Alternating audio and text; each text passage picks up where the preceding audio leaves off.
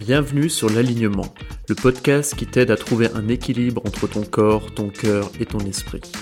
Ma mission est de t'aider à te reconnecter à tes aspirations profondes pour vivre une vie alignée, sans peur et sans limite. Pour cela, je vais à la rencontre d'entrepreneurs, de coachs, de sportifs, d'artistes au parcours inspirant qui n'hésitent pas à sortir des sentiers battus. Je te souhaite une bonne écoute.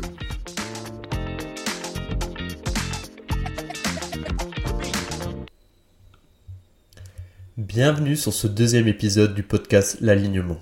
Aujourd'hui, j'ai l'immense plaisir d'accueillir Jérémy Dalzon, un ancien entrepreneur, aujourd'hui naturopathe. Ex-vegan et adepte du régime crugivore pendant plusieurs années, il a vu sa santé totalement décliner alors qu'il pensait bien faire. Perte de vitalité, amaigrissement, fatigue chronique, problèmes digestifs, son état s'est totalement dégradé et il a remis en cause beaucoup de ses croyances au sujet de son alimentation. Aujourd'hui, Jérémy a un avis bien tranché sur la question. Jérémy défend une alimentation ancestrale avec une dominance de produits animaux. On a parlé de son parcours d'entrepreneur, de ses expériences dans le domaine de l'alimentation, du régime paléo et crugivore et de son approche de la naturopathie. Je vous souhaite une excellente écoute. Du coup, Jérémy, je suis très content de t'avoir aujourd'hui sur le podcast L'alignement. Alors, euh, ça fait longtemps que je te suis sur les réseaux, euh, sur Insta et sur euh, Vitality TV. Euh, bah, c'est assez rigolo parce qu'en fait, on, du coup, tu t'es né pas trop loin de mon lieu de naissance en Alsace. Du coup, ça fait tilt aussi. Tu sais, c'est les petits points comme ça de d'accroche qui font qu'en plus on on ajoute un petit côté euh, personnel à, voilà, aux gens qu'on croise un peu sur sur la toile. Donc c'est chouette. Euh, bah aujourd'hui, moi, je voulais t'avoir et discuter avec toi parce que t'es t'as un parcours que j'ai trouvé hyper inspirant à plein de niveaux. Tu en parleras un petit peu pendant ce podcast. Et aujourd'hui, tu exerces un métier euh, que je trouve passionnant et qui m'intéresse particulièrement parce qu'il y a vraiment une transdisciplinarité. C'est le métier de naturopathe. Euh, mais tu viens d'un milieu qui, qui a rien à voir avec la naturopathie. Et, euh, et du coup, bah, c'est ça que j'ai trouvé intéressant. C'est j'aimerais aussi savoir un peu quoi, tu vois, pendant ce podcast, quels ont été ton cheminement, qu'est-ce qui s'est passé, euh, comment tu, tu vois, bah, on va peut-être rentrer dans le vif du sujet direct, mais euh, si tu pouvais un peu te présenter, alors on a le temps hein, sur ce podcast, tu sais, moi je t'ai dit direct, on a deux heures, on n'est pas là pour faire du voilà des discussions. Euh, je te pose une question, c'est une réponse simple, on a le temps, j'ai envie de creuser un petit peu. Donc euh, ouais, bah, si on pouvait commencer par euh, peut-être te présenter, Jérémy, un petit peu comment, quel a été ton chemin de vie jusqu'ici et qu'est-ce qui t'a amené au métier de, naturopathe, quoi? Ok, bah déjà merci, merci de m'avoir invité sur, sur ce podcast. Et si pendant que je parle, tu as envie de me couper ou de me, tu veux que je développe un point, n'hésite pas à, me couper. Il euh, y a Carrément, pas ouais. Il a pas de souci.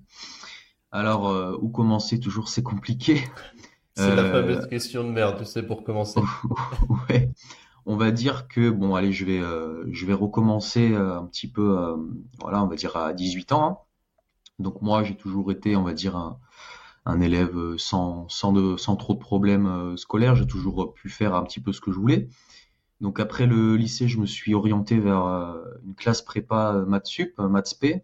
Donc nous, nous en France, on est les on est les seuls à avoir ce genre de filière. Donc c'est une période de ma vie qui m'avait beaucoup plu parce que moi je savais pas du tout ce que je voulais faire à 18 ans, mais je savais que je kiffais voilà les, les maths, la physique. J'avais un prof qui m'avait donné un petit peu on va dire euh, l'amour, la passion, même si je sais que ça fait un peu bizarre de parler de ça, mais qui me filait un peu la, voilà, la passion des, des maths et tout. Donc euh, deux ans, je me souviens, mes deux ans de prépa, je garde un très très bon souvenir parce que c'est deux ans de ma vie où j'ai le plus appris. J'ai jamais autant appris de trucs en deux ans et j'ai plus jamais eu cette intensité euh, d'apprentissage, cette stimulation intellectuelle. Je l'ai plus jamais eu après, après ces deux ans. Mais c'est vrai que bon, comme tu, comme on a on travaillait beaucoup, beaucoup, c'est vrai que ça, je sais pas si ça aurait été très pérenne dans le temps, mais en tout cas, moi, j'en garde une, un très bon souvenir. Ouais, c'est clair. Bah, tu fais, tu fais bien en parler. Moi, j'ai fait aussi une classe prépa. Ouais. Et du coup, plutôt, enfin, c'était économique, euh, mathématique pour faire une école de commerce. Ouais. C'est vrai que tu vois, j'étais un peu dans la même philosophie que toi. Je, j'étais un peu touche à touche. Je savais pas trop ce que je voulais faire. Euh, et la prépa, j'ai adoré parce que tu avais une stimulation de dingue, tu touchais à tout. Et enfin, en tout cas, moi, ça m'a vraiment forgé un, un état, tu vois, la capacité de réfléchir par moi-même, de synthétiser des idées et d'avoir, grosso modo, réussir à, à me faire un avis sur tout, tu vois. Et je, pense que tu avais aussi le système d'école, ce genre de choses-là, où tu étais un peu... Tu avais 20 minutes pour préparer un sujet, tu tires un sujet au sort, et dans 20 minutes, tu passes et tu dois, euh, pendant 20 ah minutes, parler autour d'un sujet. Et c'est vrai qu'au début, je trouvais ça waouh, c'est un peu hardcore. Tu te dis, ouais, le niveau de pression. Mais à la fin des deux ans, tu sors avec une, une espèce d'aisance où tu peux être à l'aise pour un peu n'importe quel sujet. Et moi, j'avais trouvé ça hyper euh, cool aussi. Tu deviens un politicien, quoi. tu peux ça, broder sur n'importe quoi pendant une demi-heure. C'est ouais, c'est impressionnant. Ouais. Non, moi, super souvenir. En plus, la première année, j'étais à l'internat. Donc euh, vraiment euh, pas, pas, pas, le droit de sortir le soir après euh, après 7 heures tout le monde en salle de permanence pour réviser jusqu'à 10 heures. Enfin, c'était vraiment c'était l'usine à gaz le truc tu vois. Voilà. Donc après ces deux ans bien intenses bon bah là j'ai intégré une école d'ingénieur à Grenoble en énergie eau environnement. Et donc là on va dire moi cette école je l'ai un peu choisie par hasard parce que c'était la meilleure que j'ai eue hein, dans les après avoir passé les, les, concours. Donc je me suis dit bon bah je prends la meilleure que j'ai obtenue dans le classement. Mais c'est vrai que j'avais aucune idée ce que c'était le, le, le, métier d'ingénieur. J'avais aucune idée ce que c'était. Et moi voilà je me suis essentiellement dit bon on va en école d'ingénieur. Après deux ans avoir bien bossé, évidemment tu te lâches complètement. Tu te lâches complètement. Euh, tu bosses beaucoup moins qu'avant, tu as du temps libre, tu sors, etc. Et moi, j'ai toujours été un, un gros fêtard et euh, un grand grand sportif, donc forcément ça a pas raté. Pendant trois ans, j'ai euh, j'ai fait n'importe quoi. J'ai euh, je sortais, c'était c'était vraiment c'était du n'importe quoi. On sortait trois quatre fois par semaine avec alcool, avec réveil le matin pour aller en classe le lendemain matin. Enfin des fois pas, mais des fois quand même. Donc c'était, euh, je suis passé du, tu vois, du tout, du tout au tout, quoi, d'une hygiène à peu près correcte, même si, euh, tu vois, en prépa, j'avais pas trop de connaissances en, en nutrition. Donc voilà, j'avais une hygiène normale, mais là, je suis passé vraiment à une hygiène déplorable, quoi. Du sport, pareil, trois, quatre fois par semaine. Donc moi, euh, je fais du breakdance. Donc euh, pour ceux qui savent pas ce que c'est, bon ben c'est euh, c'est un peu cette danse que euh, urbaine qu'on voit dans les clips, hein, les gens qui tournent sur la tête, voilà, etc. pour caricaturer un petit peu. Euh, donc voilà, euh, je faisais aussi un peu de compète les week-ends, donc euh, voilà beaucoup beaucoup de sport, beaucoup de, de soirées, beaucoup d'alcool. Je mangeais extrêmement mal. Alors moi, il y a, s'il y a un truc qui me reste de la bouffe d'école d'Inge, c'est les, les steaks hachés géants casino, les surgelés, tu vois, et les pâtes, les pâtes bio prix malin là, jambon de dinde premier prix, tu vois, enfin salade iceberg dégueulasse, enfin c'était bah, c'était catastrophique quoi. C'est, je vois bien, moi je suis aussi un peu passé par là. Après, c'est aussi quand tu es étudiant aussi euh, et que tu fais la fête et t'as pas le budget et compagnie, tu... je, pense qu'il y a beaucoup d'étudiants qui passent par là. Hein. Je, je, je pense que c'est un peu euh, étape presque obligée maintenant que tu commences étudiant, tu sais pas faire à manger. Euh, si tu t'es fait dorloter par tes parents pendant des années, euh, t'as pas d'argent, donc euh, t'évites aussi à faire n'importe quoi et à faire plein d'erreurs aussi sur le plan de la nutrition, quoi.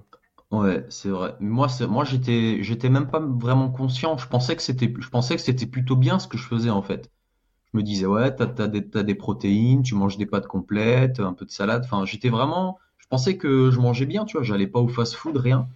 Mais le problème, c'est que voilà, euh, manque de manque de sommeil combiné à combiné à alcool, combiné à manque de récupération, trop de sport, ça a été vraiment une catastrophe. Et là où j'ai vraiment pris un tournant, c'est j'ai fait, euh, c'est là où j'ai fait un semestre d'Erasmus à Munich.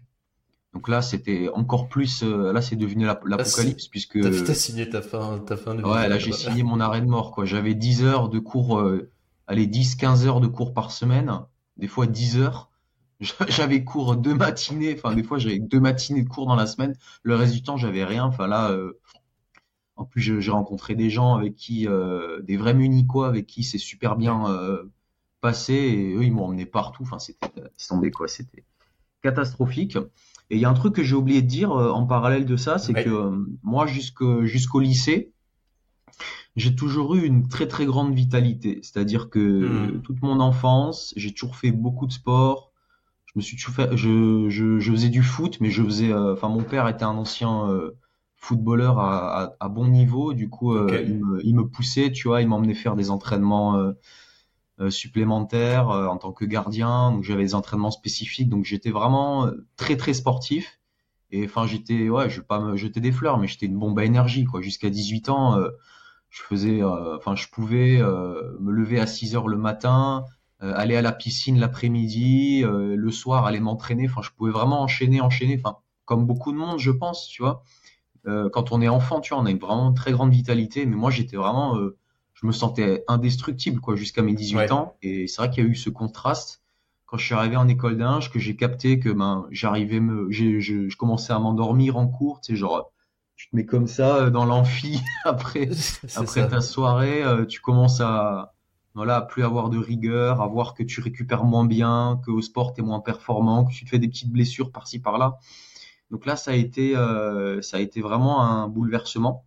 Et, ça arrivait comment ce bouleversement? C'était par petite dose ou t'as eu un, comment c'était un gros, un, mot un jour, un matin où tu t'es vraiment senti pas bien et puis où c'est arrivé petit à petit ou tu t'en es pas rendu compte tout de suite? Comment ça s'est C'est arrivé, c'est arrivé petit à petit. Je pense qu'en prépa, ça avait déjà débuté parce que euh, comme on bossait beaucoup, euh, par exemple le week-end quand je rentrais chez moi et chez mes parents, ben je sais que le samedi après, je claquais une sieste, tu vois. Ouais. Je claquais toujours une sieste, euh, mais bon, après, je claquais une sieste pour aller en, en, boîte le soir, donc pas forcément une sieste euh, récupératrice, tu vois. Mais, euh, T'anticipais déjà le manque de sommeil de, la soirée. Ben, je, connais ça. C'est ça. je claquais des siestes le midi aussi, en rentrant de la cantine, de, l'internat. Tu vois, il y avait des petits signes comme ça qui montraient qu'il y avait quand même, il fallait récupérer, mais ça allait, tu vois, gros, ça allait franchement. Et en école d'Inge, là, ça a vraiment commencé par surtout la fatigue le matin, tu vois. Genre, euh, t'as rien fait, t'as as dormi, tu t'es endormi à 10 heures le soir, et le lendemain, tu te réveilles, je sais pas, à 8 heures ou à 7h30 pour aller en cours, et tu te sens vraiment fatigué, tu vois.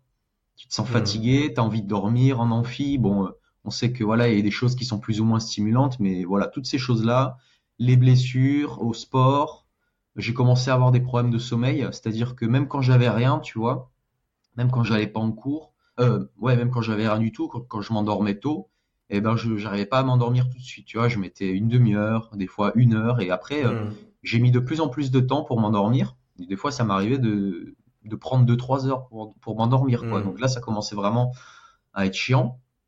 Euh, et comme dit, euh, ouais, le, le, le, le, rythme de fête, de soirée, ça, ça, ça, ça s'arrêtait pas.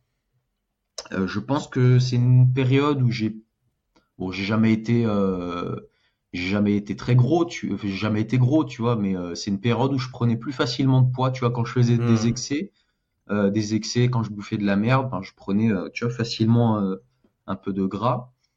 ouais, essentiellement, ça s'est traduit comme ça. Surtout la fatigue et la fatigue pendant la journée et, et le, le, sommeil. Et donc ça, c'est donc ça, ça a duré trois ans. Et lors de mon stage de fin d'études, je suis parti à Toulouse, six mois, et là j'ai tout arrêté.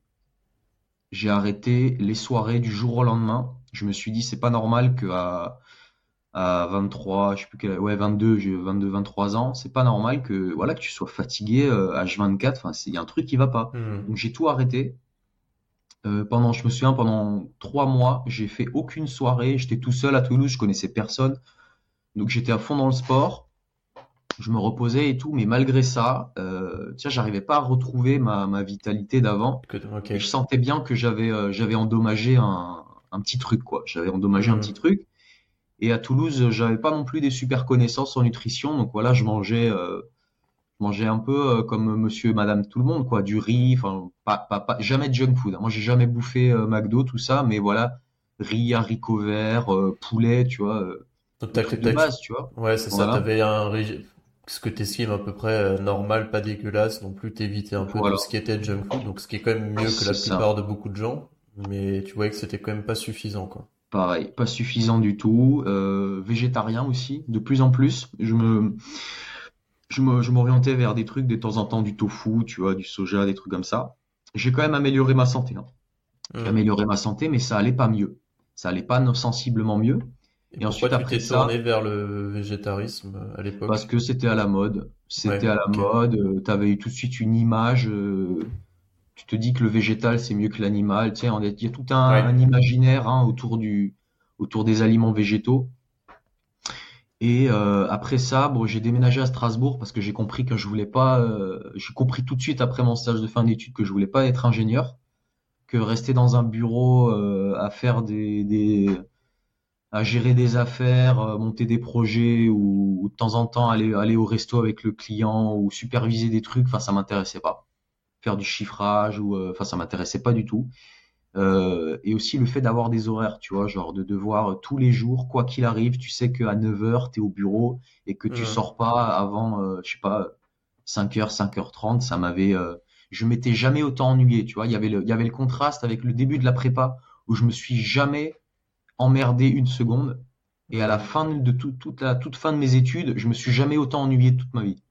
Ouais, Tu vois, c'est c'était marrant de noter ça que l'ennui a été, euh, a été croissant et monté de plus en plus.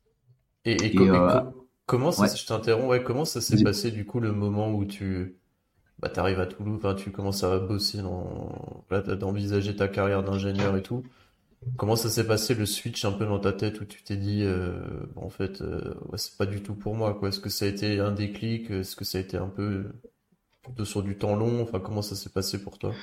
Bah, il y a eu plusieurs choses. Euh, la première, c'est que moi, en école d'ingénieur, mon parrain, quand je suis arrivé, hein, tu sais, je pense que toi aussi, t'avais, t'as dû avoir ce genre de truc. Là, Ouais, t'arrives, t'as un parrain qui, qui est de la promo supérieure. Moi, j'ai eu de la chance. J'ai chopé comme parrain le seul danseur de l'école. T'es vois, plutôt, donc euh, putain, plutôt, euh, euh, super quoi. bien, ouais. Euh, euh, je suis bien tombé. En plus, il faisait du hip-hop, enfin, hip-hop break, donc on a matché de ouf, tu vois. On a même créé la sauce de danse. euh, on a développé la sauce de danse de l'école. Enfin, on faisait des spectacles et tout. C'était, c'était top. Et lui, comme il avait un an de plus, il avait déjà, euh, après l'école, il avait déjà fini, tu vois. Et lui, il était parti à, à l'EM Lyon pour faire un master entrepreneuriat. Donc, l'école de management de Lyon, Ouais. pour ceux qui ne savent pas. Et, euh, il m'avait déjà branché sur l'entrepreneuriat. Il m'avait dit, tu verras, c'est cool, tu verras, c'est cool. euh, tu peux développer tes idées, tes projets, euh, tu peux faire de l'argent avec, enfin, tu peux vivre de ça. Et euh, moi, l'idée m'avait bien plu, tu vois. Et donc après, euh, il m'en avait parlé, donc je l'avais toujours en arrière de ma tête, tu vois, pendant la, ma dernière année. Et ensuite, pendant vraiment, euh, pendant mon, pendant le, le stage de fin d'études, je suis tombé sur les vidéos de The Family. Je sais pas si tu connais. Ouais, si, ça me parle, ouais. Effectivement, pour Et tout le euh, bon ouais, The après, euh, Family, qui est un, ouais, un incubateur, euh, voilà, qui est, bah, c'était un des, des, des premiers à évangéliser un peu toute les- la culture de la start-up et comment monter sa boîte, tout ça gratuit sur YouTube, c'est assez génial, ouais. Et surtout, ils étaient jeunes, tu vois, c'est ça qui était Mhm. cool. C'est que, putain, quand t'écoutes machin là, Oussama Hamar, enfin voilà, tu tombes des nues, quoi. Le mec, c'est un orateur, il te fait kiffer, euh, enfin, un peu à Ouais. l'américaine, tu vois, euh, un peu chez One Man Show, tu vois. Mais en même temps, euh, putain, hyper, hyper incisif, tu vois, euh, dans ses propos et tout. Donc lui, il m'a un peu vendu du rêve, on va dire, même si c'était pas, c'était pas l'entrepreneuriat freelance, tu vois, genre TPE, mais genre, c'était un peu l'entrepreneuriat grandiose, tu vois. Mhm. Donc, euh, il m'a vraiment évangéli- évangélisé le, le truc. Ce qui fait que je me suis dit, bon, bah, si je me fais tellement chier en tant qu'ingé, sachant que j'ai rien vu en tant qu'ingé, tu vois, j'ai vu euh, ingénieur d'affaires, mais j'aurais pu très bien voir ingénieur d'études, ingénieur de ci, ingénieur produit, enfin, j'ai été, euh, voilà, je- mais j'avais pas envie de perdre mon temps, en fait, plus longtemps dans un truc euh, de dépendance, tu vois, par rapport à une boîte. donc, je me suis dit, bon, ben, je, je suis encore jeune, donc je peux me laisser le temps. Et je me suis inscrit à un master entrepreneuriat à l'EM de Strasbourg. Je me suis dit, hop, Mhm. tant qu'à faire, je reviens dans ma région. Euh, j'ai des connaissances là-bas un peu, j'ai des potes qui habitent et tout, donc pourquoi pas aller là-bas. Et euh, ça a été une, je pense, que ça a été, euh, je veux pas dire ça a été une erreur, mais pareil, j'ai dû apprendre une chose, c'est Mhm. que l'entrepreneuriat, ça s'apprend pas dans une école. C'est clair, Euh, c'est clair. alors je veux pas dire j'ai perdu un an, mais on va dire je me suis emmerdé un an, ça c'est clair, euh, avec euh, des, euh, avec euh, apprendre le marketing, euh, la com, euh, les- le- la comptabilité, enfin des conneries comme ça que je sais que de toute façon je m'en servirai jamais, tu vois. Euh, bon, il y, avait quand même des, il y avait des intervenants pas mal dans ce master. hein. Il y avait par exemple les intervenants en communication, ils étaient top, mais euh, voilà, 80% du temps c'était c'était chiant quoi, c'était ennuyant. Mhm. Et le seul truc bien qui m'est arrivé dans ce master, c'est que j'ai rencontré un mec qui est devenu un ami, avec qui j'ai lancé euh, un premier projet d'entrepreneuriat. Euh, on a fait euh, une marque de céréales pour le petit-déj, en gros un granola. sais pas si tu vois ce que c'est. Si, si, ça me parle. C'était très à la mode à l'époque, enfin un peu même avant, mais c'était trendy. Voilà, tout le monde faisait son granola, il y avait des recettes et tout. Et moi à l'époque, j'étais convaincu que c'était que c'est sain, tu vois, que c'était healthy.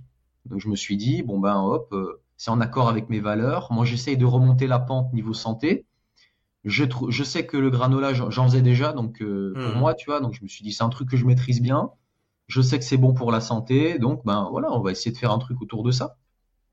Et donc j'ai rencontré pourquoi le, pourquoi le granola, c'est, tu, sais pas comment t'en es arrivé à avoir cette, à choisir cette idée plutôt qu'autre chose? Euh, alors on va dire que euh, moi le, le, quand j'ai commencé à m'intéresser à la nutrition, vraiment au tout début, j'avais 17 ans. Alors je m'y suis intéressé de façon basique, hein, tu vois, c'était pour perdre un peu le, tu vois, le gras du, le gras des abdos, tu vois. Ouais. Et euh, je me souviens à l'époque, j'avais piqué un bouquin euh, chez euh, ma belle-mère de l'époque, et c'était le premier bouquin qui parlait, euh, tu vois, d'index glycémique, de charge glycémique. Et je sais pas du tout ce que c'était à l'époque, tu vois, je comprenais pas. moi, j'essayais de me restreindre, tu vois, en, en calories, mais je crevais la dalle parce que je faisais plein de sport, donc ça marchait jamais parce que je recommençais toujours à manger. Donc j'ai lu ce bouquin et c'était le premier bouquin qui parlait, tu vois, d'aliments complets par rapport aux aliments hmm. raffinés. Donc euh, après avoir lu ce bouquin, tu vois, j'ai commencé à manger des flocons d'avoine le matin. J'ai arrêté de manger, euh, tu vois, des céréales pour petit déj ou du pain blanc ou de la brioche. Tu vois, j'ai commencé à manger des trucs complets. Hmm. Et euh, déjà, je me sentais plus rassasié par rapport à avant. Donc pendant toutes mes années étudiantes, j'ai mangé des flocons d'avoine, tu vois. De temps en temps, je mettais des noix, de temps en temps, je mettais des fruits secs, du miel, enfin des, des trucs comme ça. Et euh, du coup, j'avais depuis longtemps euh, expérimenté un peu les mélanges muesli, tu vois, euh, flocons hmm. d'avoine, fruits. Euh, T'es un expert du muesli, quoi. Ouais, si tu veux, ouais. Et le truc, c'est qu'autour de moi, il y a personne qui mangeait comme ça, tu vois. Donc j'étais vraiment le seul qui mangeait ça. On me disait, mais c'est quoi ton, ton petit déj de cheval là, ta bouffe de cheval là et tout. Et, et du coup, je me suis dit, bon bah si je m'y connais bien en mélange et tout, enfin, j'étais un petit peu aussi adepte des macros, tu vois, je calculais les macros et tout. Donc je me suis dit bon bah le granola, euh, j'en ai déjà fait quelques fois, c'est hyper bon. J'ai déjà arrivé à en faire des bonnes recettes, donc pourquoi pas, lançons un truc là-dedans, hmm, ça me range bien. Donc du coup, euh, ça c'est 2000, ça c'est 2016-2017, hein, l'année du master. Donc nous on a créé le projet euh, l'année du master et on a mis voilà, on l'a développé pendant ouais pendant à peu près deux ans. Et ça a été super aventure. Alors dans le sens où j'ai appris beaucoup de choses, même si tu vois au début c'était vraiment, on était mais mais quand je te dis l'entrepreneuriat euh, du Moyen Âge, mais on était euh, au, on était limite à, la préhistoire quoi. On savait pas, on savait pas quoi faire. Ouais. On, on, on, je me souviens, j'allais chez lui, il habitait dans un petit appart au, au cinquième étage dans une rue euh, passante et tout euh, sous les plafonds. On allait chez lui des, des, des matinées, des après-midi entières devant nos PC à essayer de faire des études de marché, à essayer de trouver des idées. On branlait rien, tu vois, mais on pensait qu'on était des entrepreneurs, tu vois. On était là, ouais, Tout, on, va faire plein de trucs, mais en gros, on savait pas ce qu'on devait faire, tu vois. Et c'est là où je te dis que le master, euh, moi, je, je le conseille à personne parce que euh, ce master ne nous a jamais appris à, à entreprendre, tu vois c'est un master, c'est bien quand tu as déjà un projet et que tu connais rien en contact, tu connais rien en, en, web marketing, mais de toute façon, quand tu as déjà un projet, tu t'es intéressé tôt ou tard à tous les aspects de l'entrepreneuriat. Donc, je vois pas pourquoi euh, tu devrais aller faire un master maintenant. Bah, c'est euh, bah, clair. Moi, je te rejoins pour, pour être aussi entrepreneur. Ça me fait rire parce que moi, quand j'ai commencé en première boîte aussi, bon, c'était pareil, tu sais pas ce que tu fais. En réalité, tu vois, nous, on a fait, j'ai pas, j'ai pas fait de master entrepreneur, mais j'ai fait une école de commerce où j'ai pas, pas appris grand chose. Le seul truc où j'apprenais, c'était quand j'étais dans l'assaut de musique à l'époque et on organisait des trucs. Pareil que toi. Et quand on a, quand on a lancé notre boîte, pareil, tu sais pas quoi faire. Et par contre, ce que je sais pas si t'es passé par là aussi, nous on est passé par les incubateurs, euh, les machins trucs. Euh, personne n'a jamais entre, entre lancé de boîte dans ce genre de trucs et ils te donnent des conseils, tu vois. C'est, c'est que comme dans une école de commerce où t'as que des profs qui ont jamais fait de commerce de leur vie, mais ils l'ont lu dans des bouquins, ils ont jamais rien fait, tu vois. Ouais. Donc euh, je pense effectivement comme toi, l'entrepreneuriat c'est quelque chose, tu te lances et tu fais, tu fais et t'apprends et ta première, ça sera sûrement, euh, elle sera sûrement plantée parce que après tu es obligé de faire les erreurs pour les apprendre quoi. Sinon c'est compliqué quoi. Non, mais totalement d'accord avec toi. hein. Les, tous les profs qu'on avait, il n'y en avait pas un seul, quasiment pas un seul qui était entrepreneur, tu vois. Les Ouais, seuls profs intéressants, c'était des entrepreneurs. C'est Par ça. exemple, le prof de com, je sais que c'était un communicant euh, de, de haut vol. Avec lui, c'était intéressant. Mais sinon, je veux dire, tu avais un prof de marketing. Le mec, c'était un, c'était un ancien ingé reconverti dans le marketing depuis deux mois. Enfin, il nous a fait un cours Ouais. scolaire plus plus, mais il a jamais, euh, il a jamais fait du, euh, fait du marketing, tu vois. Il en ouais. a jamais fait. Enfin, c'était, bref, voilà. Du coup, ce master ne m'a, ne m'a rien appris. Il m'a juste permis de rencontrer la bonne personne. Et du coup, on s'est lancé. Donc euh, voilà, au début, on s'est lancé à la ZOB pendant, on a fait des recettes et on a essayé d'aller les vendre dans les épiceries, euh, voilà, du, de, de Strasbourg. Et tout d'un coup, il y en a un qui nous a pris. Il y en a un qui nous a pris, un deuxième, un troisième, etc. Et puis au début, on avait des recettes de merde qui n'avaient aucun, euh, soit qui n'avaient aucun, euh, aucune spécificité, aucune, attends, différenciation. Voilà, je réutilise. Et, euh, et ensuite, après, on a commencé à créer un concept, tu vois. On a commencé à créer un concept et le concept, c'était les, euh, les muesli inspirés de voyage. On choisissait une destination, un pays, euh, une région du monde et on faisait le muesli de cette région, tu vois. Et Hmm. là, on avait un concept, on avait un vrai truc qui nous différenciait de la, de la concurrence. On pouvait bosser un imaginaire euh, autour de chaque produit. On pouvait faire une gamme. Euh, on a, donc, on a créé euh, trois, trois produits. On a créé euh, le muesli de Strasbourg. Donc, c'était un muesli euh, avec euh, des épices de Noël, tu vois, parce que le marché de Mhm. Strasbourg, il est connu, euh, il est connu, euh, je vais même me dire, il y a des gens qui viennent de toute l'Europe Ouais, hein, pour ouais. voir le, le marché de Strasbourg. Même, bon, même si c'est un peu de la merde et que ça devient des trucs, euh, ça devient des, des commerçants qui font, beau- qui font euh, fabriquer leurs statues en Chine. Mais bon, je vais Hmm. pas trop cracher sur, euh, sur mon ancienne ville. Et on avait un truc, euh, on avait la recette du, du sud, tu vois, du sud de la France, avec de, de la figue, de l'abricot, du romarin. Et on avait la recette américaine, tu vois, un truc bien fat avec beurre de cacahuète, cacahuète, un truc bien, tu vois, qui envoie du lourd. Et, euh, et franchement, je te dis honnêtement, là, avec le recul, ce projet, je vais expliquer après pourquoi je l'ai arrêté. Si ça avait continué, on aurait tout, euh, je veux pas maintenant me jeter des fleurs, mais on aurait tout, euh, on aurait tout fracassé. Parce qu'on avait un concept que personne n'avait. Nos recettes, elles déchiraient. Je te jure que quand on allait à n'importe quelle dégustation, on avait nos, nos pots en verre, là. Ouais. On faisait, on faisait goûter ça aux gens comme du vin, tu vois. On ouvrait le truc, on faisait tourner le muesli dedans parce qu'on bossait avec des huiles essentielles, des arômes, tu vois. Ça faisait, euh, il y avait un, il y avait un, il y avait pas seulement un goût, il y avait un, un arôme, tu vois. On faisait sentir ça aux gens, enfin, ils devenaient dingues. J'ai, euh, j'ai fait goûter ça à tellement de gens aujourd'hui qui me disent, on s'en souvient encore de tes trucs tellement ils étaient bons. Ah, Voilà, je suis encore, un- je suis un peu en train de me, de me, de me jeter des fleurs. Non, mais tout ça pour dire qu'on a, au début, on a, ça a mis beaucoup de temps pour, euh, pour, tu vois, pour mûrir. On faisait n'importe quoi. On, on n'était pas productif. On savait pas ce qu'on faisait. Et tout d'un coup, au fur et à mesure qu'on avançait, on est arrivé à, un vrai projet. Et ensuite, on a été limité par, euh, voilà, les, problèmes de développement que rencontrent les boîtes. On n'avait pas de cuisine, tu vois, pour, euh, pour produire. On a, on avait euh, réussi à avoir un accord avec un centre socio et culturel qui nous prêtait sa cuisine un jour par semaine. Donc, tu vois, la, la commande d'un mois, quand t'as, je sais pas, quand t'as, euh, quand t'as 300 kilos ou 200 kilos à faire pour le mois et que t'as que 4 jours de production par semaine, c'est, tu vois, faut envoyer, hein, quand, euh, Hmm. faut envoyer.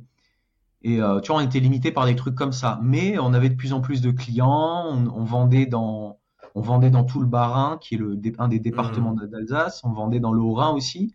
On avait fait un site web, donc on avait appris à faire un, un site WordPress. Donc c'est là où j'ai appris à faire du WordPress, à, à- à faire un e-commerce, quoi. Et on Mhm. commençait à vendre comme ça, à droite à gauche.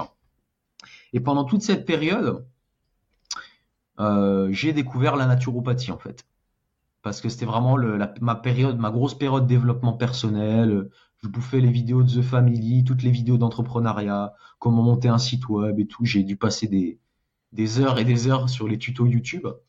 Et, euh, et du coup, là, je suis tombé sur la naturopathie. Donc, je suis tombé sur, euh, on va dire, les gens les plus connus dans le monde de la naturopathie. Tu veux que je balance des noms ou pas? Ouais, balance, balance, ouais. Ouais, ok, je balance.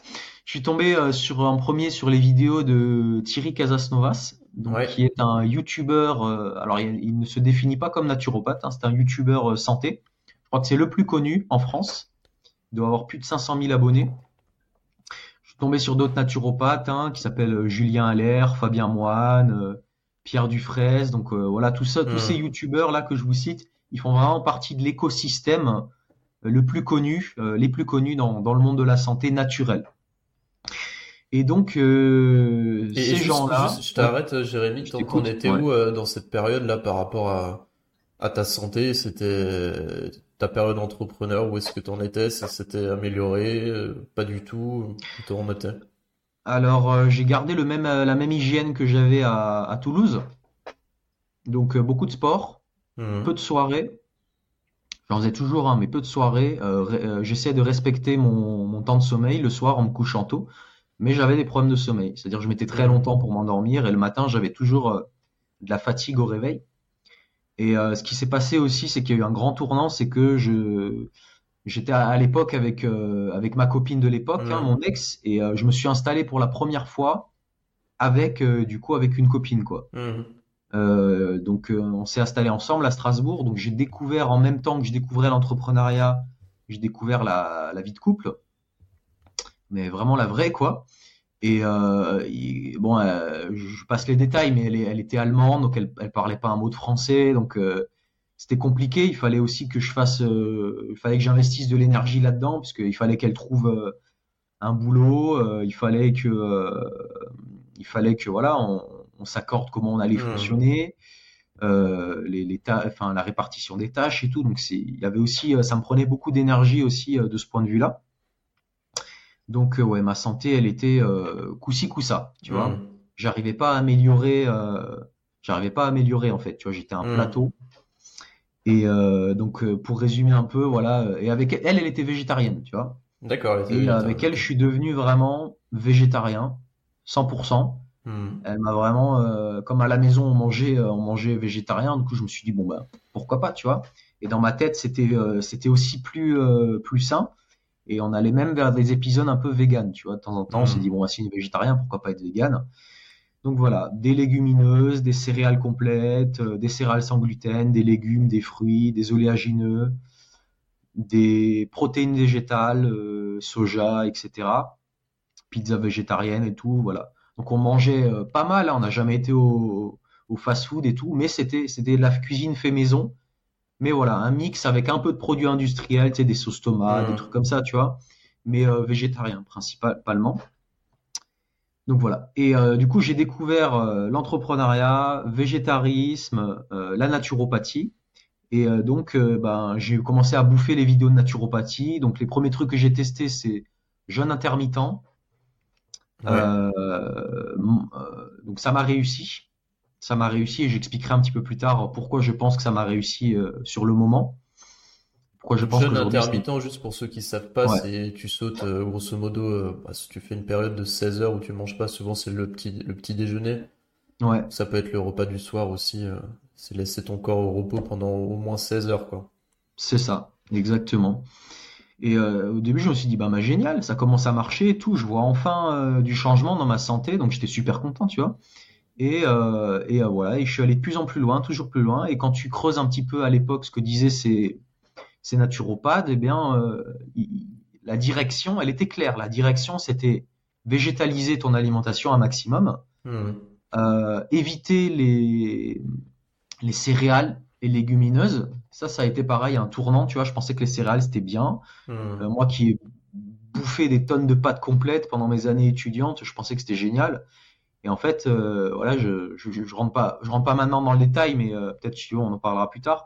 Mais du coup, voilà, j'ai arrêté un petit peu les légumineuses, j'ai arrêté un petit peu les céréales, plus de légumes, plus d'oléagineux, plus de fruits. Euh, on a commencé à acheter des, des, euh, des blenders, des, un, un blender, un extracteur pour faire des jus de légumes, pour faire des préparations, des gâteaux crus, euh, des voilà un déshydrateur aussi pour sécher mmh. des sécher des trucs tu vois faire des crackers c'est tout donc voilà, de plus en plus de légumes, de fruits, moins de céréales, moins de légumineuses, plus d'éoléagineux, des algues, la spiruline. Enfin, je suis vraiment parti sur un truc très brut parce que les hmm. céréales et les légumineuses c'est pas des produits bruts, donc des trucs très bruts et de plus en plus végétal. Et euh, tout ça, euh, c'est accompagné du projet où, où, on a vendu toujours plus, où il y avait toujours plus d'implications. On avait toujours de plus en plus de choses à faire. Il fallait un petit peu aller à droite à gauche dans toute l'Alsace pour vendre nos, pour aller dans des épiceries, faire goûter nos trucs, les vendre, Moi, à l'époque, je m'occupais de toute la logistique parce que j'étais le seul des deux à avoir une voiture. Putain, mais je te raconte pas les. Quand je te dis, c'est un entrepreneuriat à l'arrache. J'allais euh, chercher euh, les, les, les, matières premières dans un moulin de la région. Je remplissais ma caisse. Enfin, tout était rempli. Euh, chez moi, on stockait tout dans le salon. Enfin, il y avait des flocons d'avoine partout. Ah c'était Ah, bah, elle j'imagine. était dingue, ma copine, tu vois, parce que on stockait les, les seaux de, il y avait des seaux énormes, des bassines, enfin, on stockait tout dans le salon. Et en plus, elle est, elle était vachement euh, sur à cheval sur la propreté et tout. Elle fait, elle Ah ouais, bah des câbles, tu vois. si elle était allemande, je connais, j'ai vécu en Allemagne aussi, ça devait pas Ah ouais? rigoler, ouais? Tu as vécu Ouais, où? J'ai vécu à, j'ai fait deux ans euh, à Berlin. J'ai fait deux ans à Berlin, euh, une année pour mes études et une année pour, euh, pour le boulot. ok. Donc, euh, je connais bien l'Allemagne aussi. Ouais, ouais, ça, ça filait droit. On avait des, on avait des règles très précises à la maison, qui a d'ailleurs nous a valu quelques, quelques orages, quelques périodes orageuses. Et, euh, et voilà, on avançait comme ça. Mais moi, ça, moi, je kiffais bien, tu vois, l'entrepreneuriat à l'arrache. J'avais aucun problème avec ça. Et, euh, et pour faire un petit aparté, euh, je pense que ça a été une très grande leçon cette, euh, cette période entrepreneuriale avec cet ami hein, que, qui s'appelle Maxime, que je salue si jamais euh, il voit la, la vidéo. C'est qu'on était vachement complémentaires les deux. Hmm. C'est-à-dire que moi, j'étais plutôt le, le, le fonceur, tu vois, euh, qui était dans l'effectuation. Moi, j'avais aucun problème à, tu vois, à aller vendre euh, une recette qui était pas finie, qui était pas au point. J'en avais rien à foutre, tu vois. Mon but, c'était de vendre un maximum, tu vois. Et lui, c'était plutôt le, le stratège, tu vois, le Hmm. planificateur. Lui, il était, c'était celui qui maîtrisait Photoshop, qui nous faisait des super. euh, il aimait bien que, tu vois, tout soit peaufiné, ficelé, qu'on réfléchisse bien ça, à notre projet avant. Ouais. Et, euh, et franchement, avec le recul, c'était parfait, tu vois. Même si de temps en temps, s'il y avait des frictions, tu vois, euh, on n'était pas toujours d'accord sur tout, mais euh, avec le recul, on était vraiment complémentaires. Et on était vraiment complémentaires et j'ai beaucoup appris de, j'ai beaucoup appris de, de lui, de notre euh, relation. Et, euh, et voilà. Et donc, euh, on a, ça avançait, ça avançait. Moi, je perdais quand même du poids à cette époque, puisque justement, je mangeais de moins en moins de céréales, Hmm. de légumineuses, qui sont quand même des aliments euh, assez caloriques et que tu peux consommer en grande quantité. Euh, donc, je perdais du poids. Et euh, on va dire, il est arrivé un, un tournant.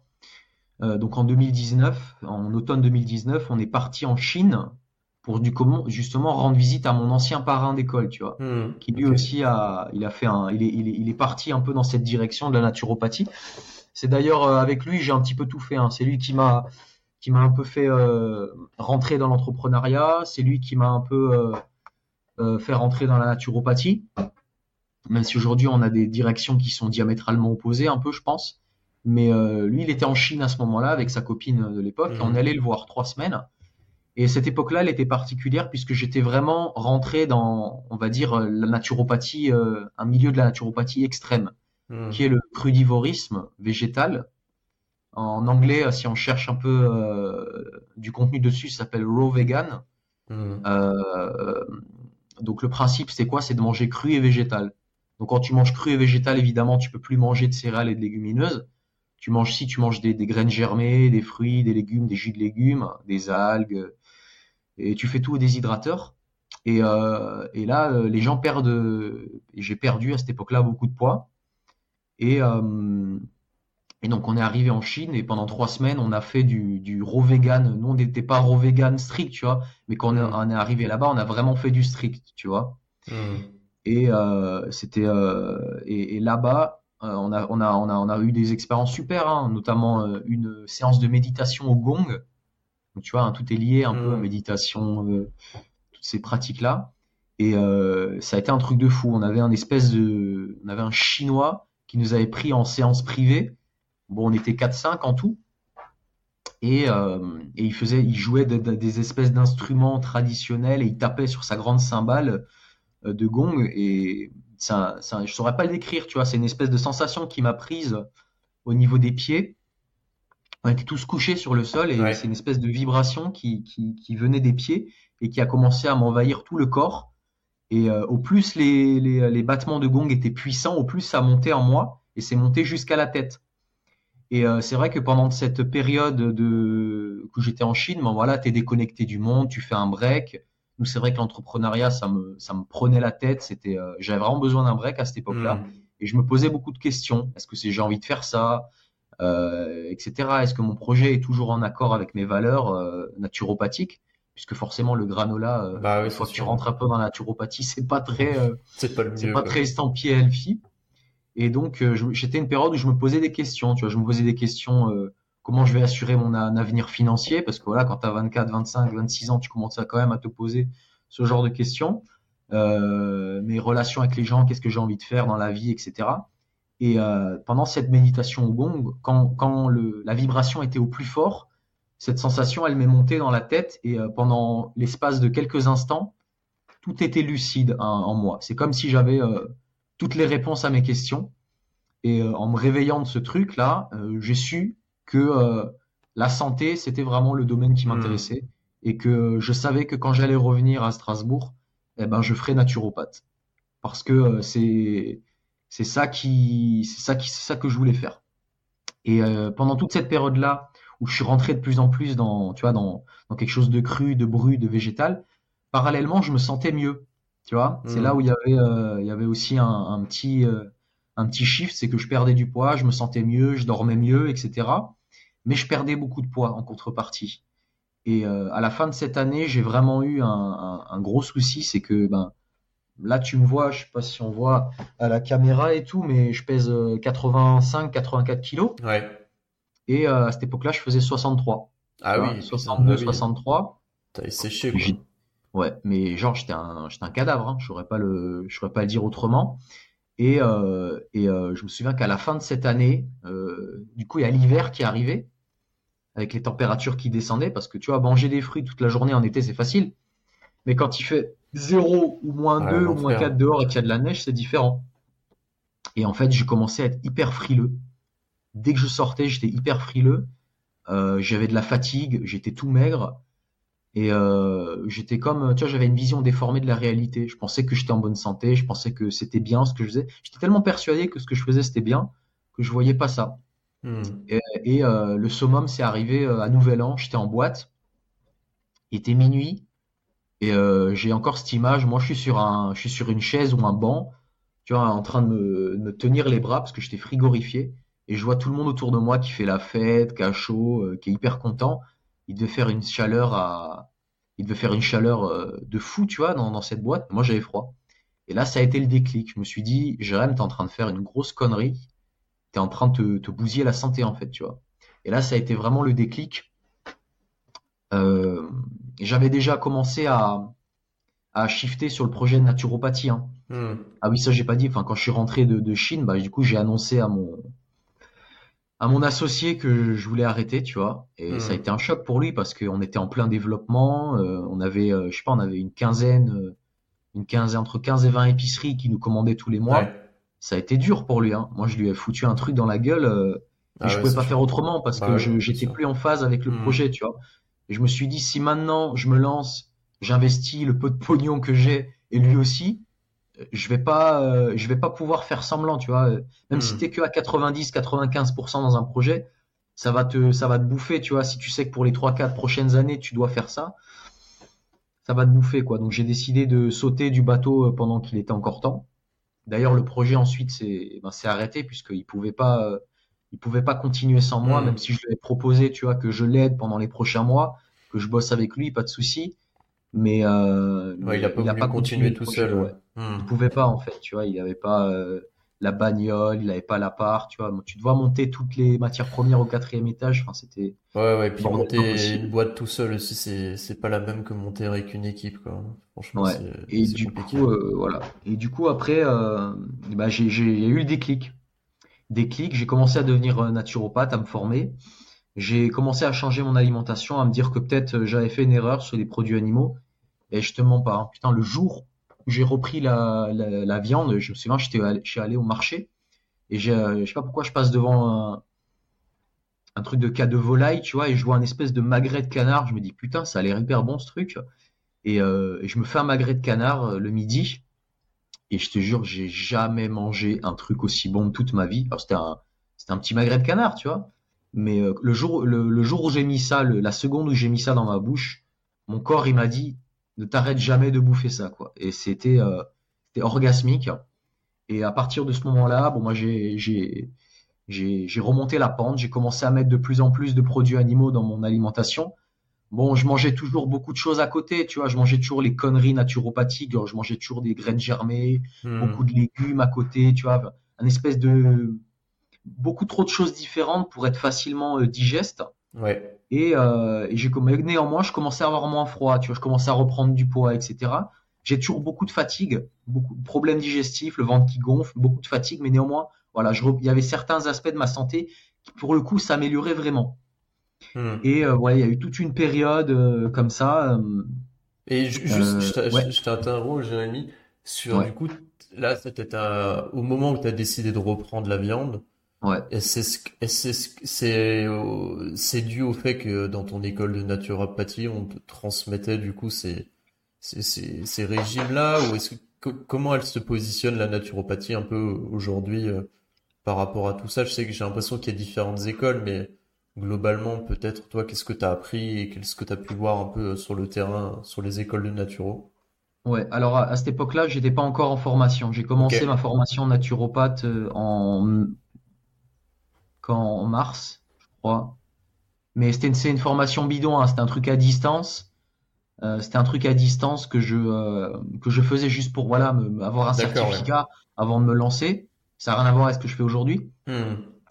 Et euh, alors, du, du coup, les, les, les inspirations, les premières qui m'ont vraiment fait comprendre qu'il fallait manger de la viande, c'est bah, un naturopathe lui-même hein, qui s'appelle Robert Masson, qui est euh, avec le recul le seul naturopathe de son époque. hein. il est il est décédé euh, malheureusement, euh, mais euh, c'était le seul naturopathe de son de, de, de son époque qui qui conseillait des produits animaux midi et soir.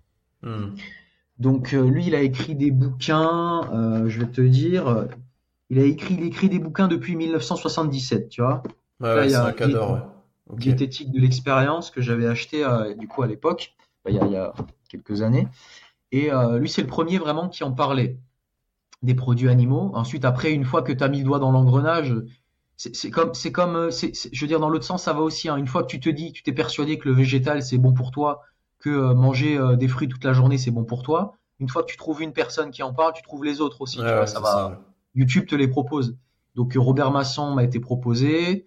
Ensuite, j'ai trouvé des gens un peu plus hard, tu vois, comme Zveridge, le lituanien là qui bouffe euh, du foie cru dans la Ouais. rue. euh, euh, donc euh, voilà, je suis tombé sur toute cette mouvance carnivore, cétogène, paléo, enfin tu l'appelles comme tu veux. Ouais.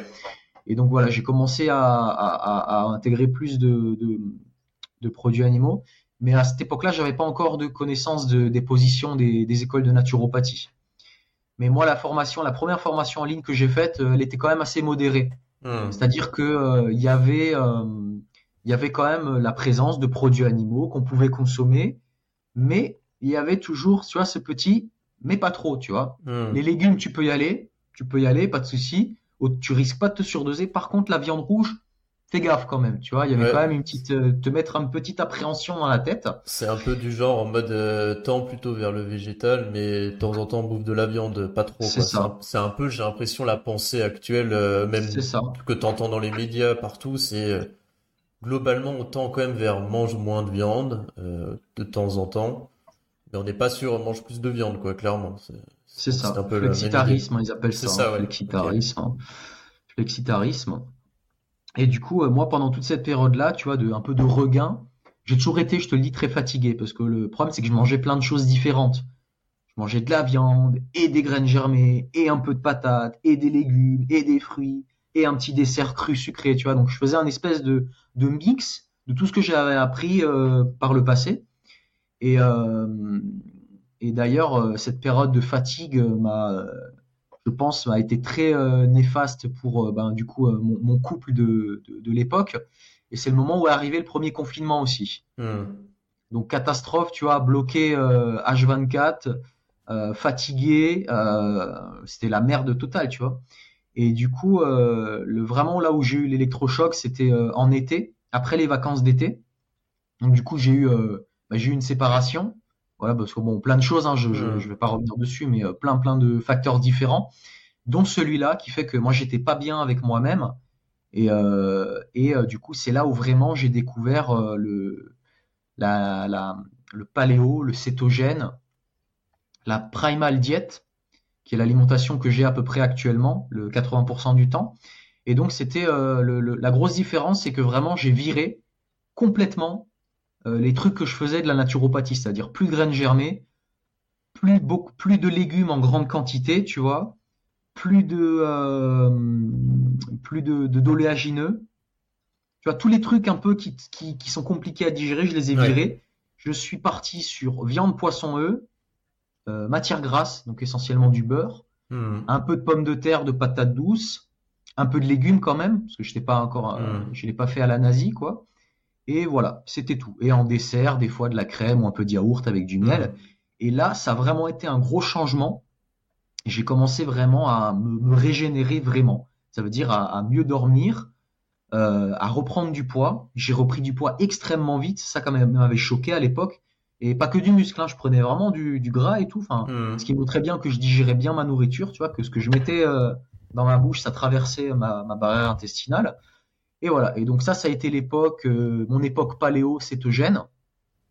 Et puis ensuite, euh, ça, c'était fin 2019 et voilà, toute l'année 2020. Euh, excuse-moi, c'était l'année fin 2020 et ensuite toute l'année dernière. Et ben là, j'ai quand même basculé de plus en plus vers la primal diet.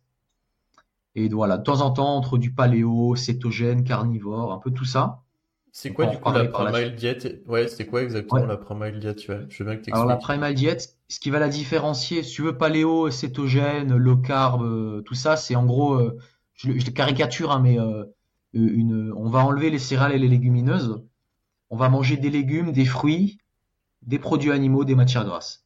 Hmm. Et selon euh, ce que t'es paléo, cétogène, bah, tu vas manger plus de matières grasses, tu vas limiter tes protéines. Enfin voilà, c'est des, des, petites. Euh, pour moi, c'est je le mets un petit peu dans le même sac. Et la primal diet, là où ça change beaucoup, c'est que tu vas tu vas consommer tout ça cru en fait. Donc c'est très très très euh, particulier parce que manger de la viande ou du poisson cru, c'est vrai que ben c'est pas c'est pas dans notre culture, même si ça se fait beaucoup dans d'autres pays comme au Japon par exemple. Mais euh, la vraie différence va se situer là. Et euh, t'as, as quand même des choses de la naturopathie qui sont intégrées hein, dans la primal diet, comme les jus de légumes. Euh, t'as euh, ouais t'as, t'as de la viande, du poisson, des œufs crus. T'as beaucoup de matières grasses, donc du beurre, de la crème, euh, de la de la coco. Euh, et tu vas manger aussi, pas mal de fruits, tu vois, des... Alors pas mal, ça reste quand même... Euh, ça reste limité, mais tu vas pouvoir manger voilà, des oranges, des pommes, des... un hmm. petit peu ce que tu veux. Mais et, du, coup, aussi. du coup, comment tu pour euh, tout ce qui est viande et compagnie, je rentre un peu dans les détails, tu tu fais quoi? Tu manges que des carpaccio de poisson et carpaccio de de bœuf? Ou tu comment tu fais? Tu tu, tu manges tout. Ouais tu manges tous les morceaux que tu peux imaginer, sauf que tu les manges crus. Alors euh, après, tu as des méthodes de préparation, tu vois, tu peux les hacher, mettre des épices, faire des trucs, tu peux faire des salades avec, avec de l'avocat, mais euh, tu bouffes cru, c'est tout. Ok. Voilà. Et, euh, et ça, je l'ai expérimenté de plus en plus. Alors ma santé s'était déjà vraiment améliorée en paléo-cétogène. Je reprenais du poids, j'étais de meilleure humeur aussi, le côté psycho-émotionnel. On, on peut en hmm. parler tout à l'heure, mais ça, ça a changé du, du tout au tout. Hein. Moi, quand j'étais quand j'étais pareil dans la naturopathie, tout ce qui est euh, frugivorisme, crudivorisme végétal, euh, j'étais très faible hein, psychologiquement. Hein. J'avais des pensées euh, négatives toute la journée.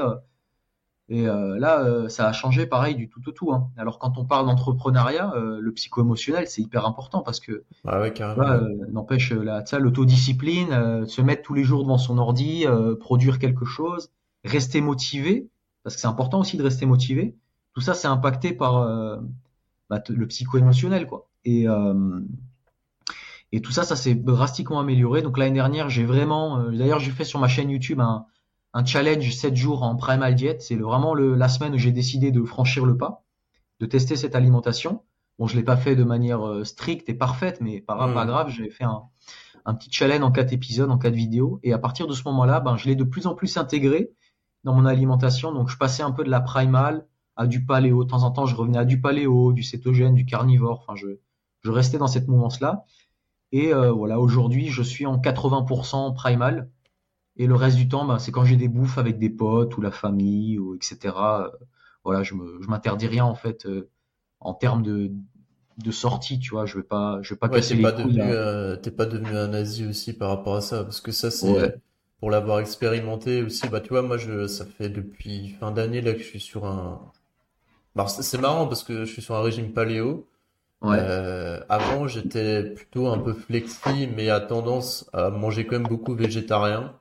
Ouais. Parce que euh, ma copine est végane, donc tu vois, forcément par... euh, Moi, j'étais pas contre, hein, tu vois, je me disais, bon, c'est bon pour la santé. euh, en plus, tu vois, on je vais pas m'amuser à faire deux repas, enfin, quand on fait la cuisine, à faire deux repas, machin. Donc, je mangeais toujours, toujours de la viande, du poisson, mais tendance euh, végéta... végétarienne quand même aussi beaucoup. Mhm. Et dans ma tête, j'étais plutôt à me dire, ok, je continue à manger de la viande de temps en temps et, et végétarien, euh, tu vois, pourquoi pas en plus, quoi. Et bah, j'étais un peu comme toi, hein, j'ai problème d'énergie, fatigue, euh, aussi au niveau émotionnel, je sentais que, tu vois, il y a des trucs, des fois je me disais, mais putain, mais pourquoi t'as des baisses d'énergie comme ça, où tu te casses la tête pour des trucs? Ouais. Et, euh, et du coup, bah, c'est en allant chez, chez un naturo que tu as en commun et qui t'a fait des vidéos aussi, Abdelaziz, là, qui, est, Ouais. euh, qui, qui m'a, Bah, du coup, on a pris le meilleur, hein. T'as pris Bah le meilleur. ouais, hein. Y a pas de, c'est y a ça, pas c'est de. ça. C'est ça. Et du coup, il m'a mis sur du paléo. Et tu vois, ça Ouais. fait depuis décembre. Ça fait peu de temps encore, mais déjà, je vois que c'est le jour et la nuit. En Ouais. termes de digestion, d'énergie, même je commence à reprendre du poids aussi, parce que j'ai toujours eu du mal à, à prendre du poids. Tu vois, c'est le jour et la nuit. Clairement, c'est c'est un truc de dingue et euh, et je peux te dire qu'au début, ça n'a pas été fa- facile de tout de tout se remettre en question aussi sur OK, la viande. Moi, je n'étais pas dans dans un état d'esprit où je voulais devenir pur vegan. Tu vois, j'avais testé une fois. J'avais testé pendant un mois et demi vegan à fond. Euh, j'avais senti un moment que ça me paraissait des effets positifs. Mais j'ai bien vu qu'en fait, je digérais rien du tout, tu vois. Le bouffer du soja, des légumineuses tous les jours, j'avais le bide en vrac tout le temps. Enfin, c'était vraiment un enfer, quoi. Donc, j'avais quand même un peu gardé de la viande dans mon alimentation. Et ouais, enfin, en tout cas, voilà, pour tous ceux qui n'ont pas tenté euh, régime paléo, enfin, en tout cas, moi, je trouve que j'imagine que ça dépend aussi d'un peu de tout le monde. Mais c'est clair que moi, j'ai, moi, je peux que recommander un peu euh, le paléo. Après, Primal Diet, j'avoue que j'ai pas encore essayé du tout. Euh, je savais pas en fait que c'était que tu manges cru carrément.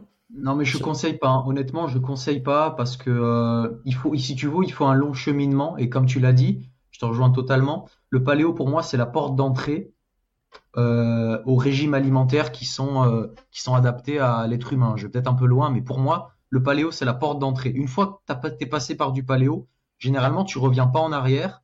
Et après, tu fais ta petite tambouille. Tu vois, si tu veux rester dans du paléo, tu restes dans du paléo. Si tu veux partir vers du low carb, si tu veux partir, enfin, tu pars où tu veux. Mais le paléo, pour moi, c'est la, c'est la plus importante porte que, que tu peux passer. Parce que je te, je te rejoins aussi sur le fait que tu peux pas faire une transition du tout au tout.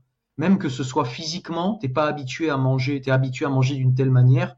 Tu peux pas passer de, tu vois, de, de 100 grammes de viande par jour à 500 grammes. C'est pas possible. Et même psychologiquement, tu peux pas te dire d'un coup, euh, ouais, euh, tu sais, t'avais toujours cette image de la viande qu'il faut la limiter. Puis tu peux pas du jour au lendemain te dire, euh, lever toutes ces barrières et dire, bon, ben, c'est bon, je peux bouffer un, un demi-kilo Mhm. par jour. Et c'est la raison pour laquelle, moi, quand je prends du recul, c'est la raison pour laquelle, ben, j'ai eu, tu sais, j'ai eu, c'est quand je suis sorti vraiment du végétalisme, etc., du crudivorisme. C'est pour ça que j'ai eu une période d'adaptation, tu vois, qui a duré presque six, six mois, tu vois, parce que pendant Ouais, six mois, je mélangeais plein de trucs et que c'était impossible pour moi de me dire que mon assiette, je pouvais mettre une entrecôte, quelques patates, euh, une feuille de salade et que ça pouvait être mon repas, tu vois. Pour moi, dans ma Mm. tête, il fallait euh, ma petite portion de légumes, ma petite portion de ci, ma petite portion de ça. Et euh, c'est un cheminement, en fait.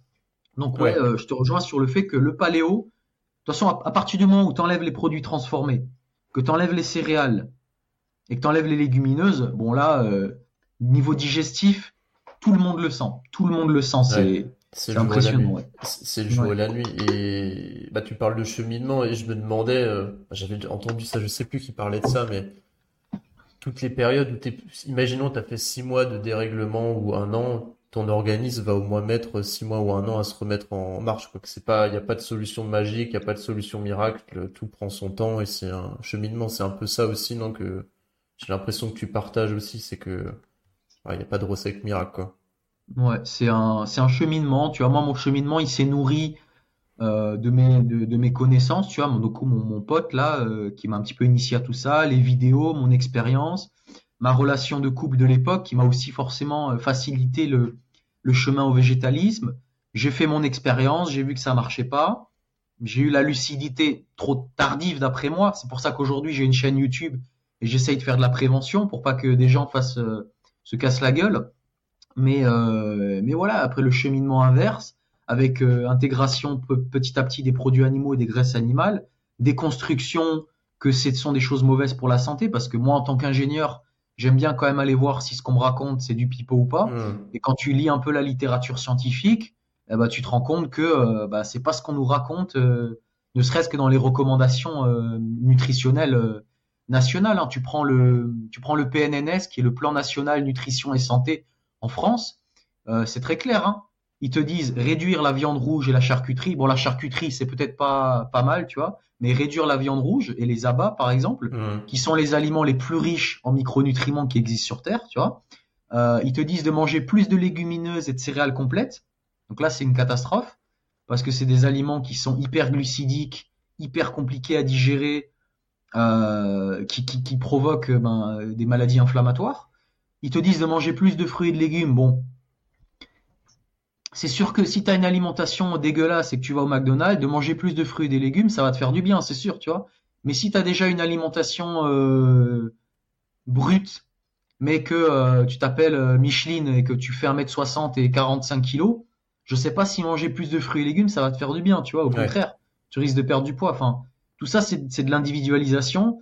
Et euh, c'est vrai que, comme tu le disais, les, recommandations et même toute l'ambiance générale, c'est moins de viande, plus de légumes, plus de fruits. Et, euh, et le problème, c'est, il est ailleurs en fait. Le problème, il est dans les produits industriels. Et si tu regardes bien, souvent les produits végétaux, bah, il y a des produits végétaux industriels. Tu vois, un steak de soja, excuse-moi, mais c'est dix fois plus transformé. Enfin, c'est c'est c'est ah tout simplement c'est un produit hyper transformé et une entrecôte c'est pas transformé, tu vois. Euh, un lait cru qui sort du pied de la vache, c'est pas transformé. Un lait végétal, c'est transformé.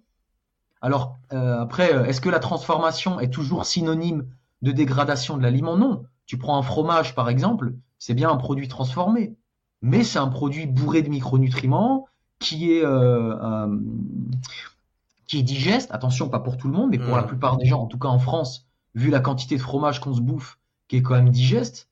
Donc t'as, enfin, je veux dire, la nutrition, c'est pas c'est pas tout noir, c'est pas tout blanc, c'est très mm. compliqué et c'est très facile de tomber dans des dans des raccourcis, dans des simplifications.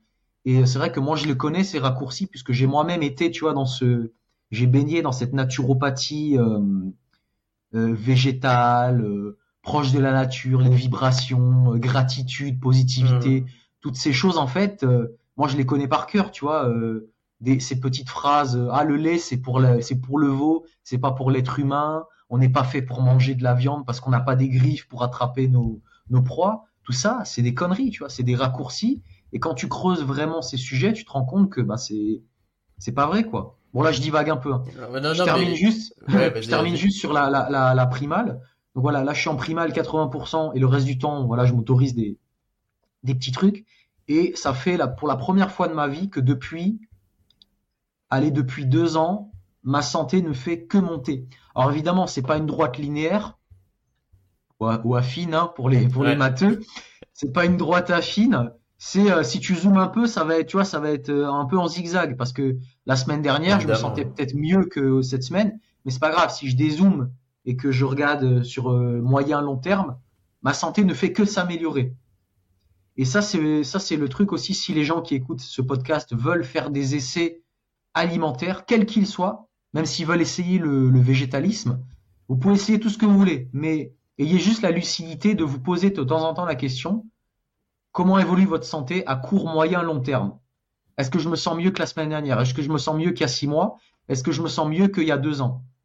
Et si la réponse est oui, eh ben vous êtes sur le bon chemin. Tu vois ce que je veux dire? Et là, tu es vraiment dans, si je fais le lien avec l'entrepreneuriat, tu es dans l'effectuation. Tu testes, tu regardes si ça marche ou pas, tu continues, tu changes, etc. etc. C'est le fameux là, tu es sûr que, es sûr que tu es sur le, bon chemin. Et moi, ça fait deux ans que euh, je fais que prendre, enfin alors je prends du poids, je prends pas de la graisse, tu vois, là je suis atteint un petit, un petit limite, mais je, je prends de plus en plus de muscles, je dors de mieux en mieux, j'ai de plus en plus de chaleur corporelle, euh, ma libido est de, de, mieux en mieux. Enfin, je veux dire, tout s'améliore, tu vois, mes capacités cognitives, euh, tout, tout, tout, tout, tout. Donc je sais que je suis sur le bon chemin. Et c'est pour ça qu'aujourd'hui, enfin, je suis naturopathe en France, j'exerce en France, mais actuellement, je suis en train de me former à Lausanne, en Suisse, parce qu'en France, vu le climat actuel des choses pour les médecines alternatives, je pense qu'il est préférable pour moi de me former dans un pays où c'est reconnu, où c'est protégé, d'accord, ouais. et où c'est même remboursé par les par toutes les mutuelles. D'accord. En Suisse, c'est remboursé par les mutuelles. Je savais C'est beaucoup plus accepté. Donc, euh, je me dis que si je veux faire ce métier euh, pendant au moins 10-20 ans, il vaut mieux que je le fasse euh, voilà, dans un pays où c'est où c'est réglementé. Quoi. Ouais, où c'est réglementé et pris au sérieux aussi, peut-être. parce qu'effectivement, moi, je vois en France, tu sais, naturopathe, c'est un peu. T'entends tout le monde qui veut se faire des reconversions en naturopathe. Je sais pas trop quoi faire de ma vie. J'ai envie de, j'aime bien la C'est la vérité. Hein. Mais ouais, c'est une hein. catastrophe. C'est une catastrophe. Moi, je vois ça autour de. Quand tu regardes un peu naturopathie, t'as à boire et à manger, t'as 90% de conneries. Enfin, tu moi, je suis pas expert comme toi du sujet, mais tu vois quand même des, des conneries. Tu vois, tu vois, tu vois simplement tous les organismes qui se positionnent sur la naturopathie, tous les. Tu sens que c'est le truc à la mode et que euh, c'est le bon mot clé qu'il faut taper. Et puis t'as as les pigeons qui arrivent parce que non, mais franchement, c'est un peu dingue. Tu vois, comme moi, je cherchais euh, bah, un naturo avec qui, avec qui travailler, ben, j'étais tombé sur Abdelaziz et tout. J'avais regardé les autres, mais tu, tu dis toujours un peu les, mêmes, les mêmes trucs, quoi. Et tu t'as pas de.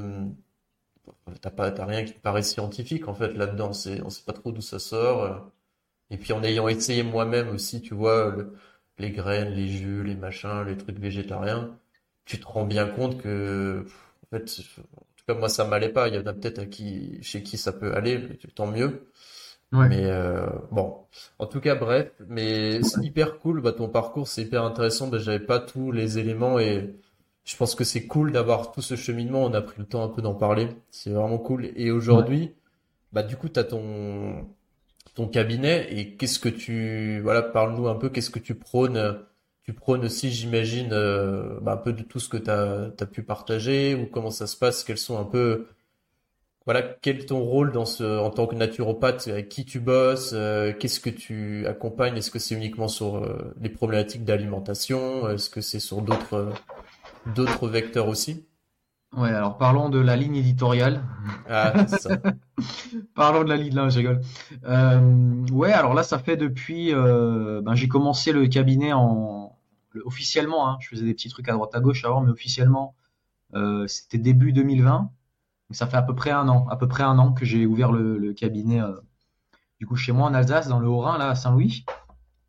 Alors euh, c'est vrai que j'ai pas, j'ai pas de, j'ai, c'est toujours compliqué de donner des conseils génériques puisque les personnes sont différentes pas parce qu'elles sont fondamentalement, pas parce qu'elles sont structurellement différentes. Hein. Structurellement, on est tous les mêmes on a tous les mêmes organes qui fonctionnent de la même façon, on a tous besoin, je dis à peu près des mêmes nutriments, tu vois. Donc ça, c'est des choses qui changent pas.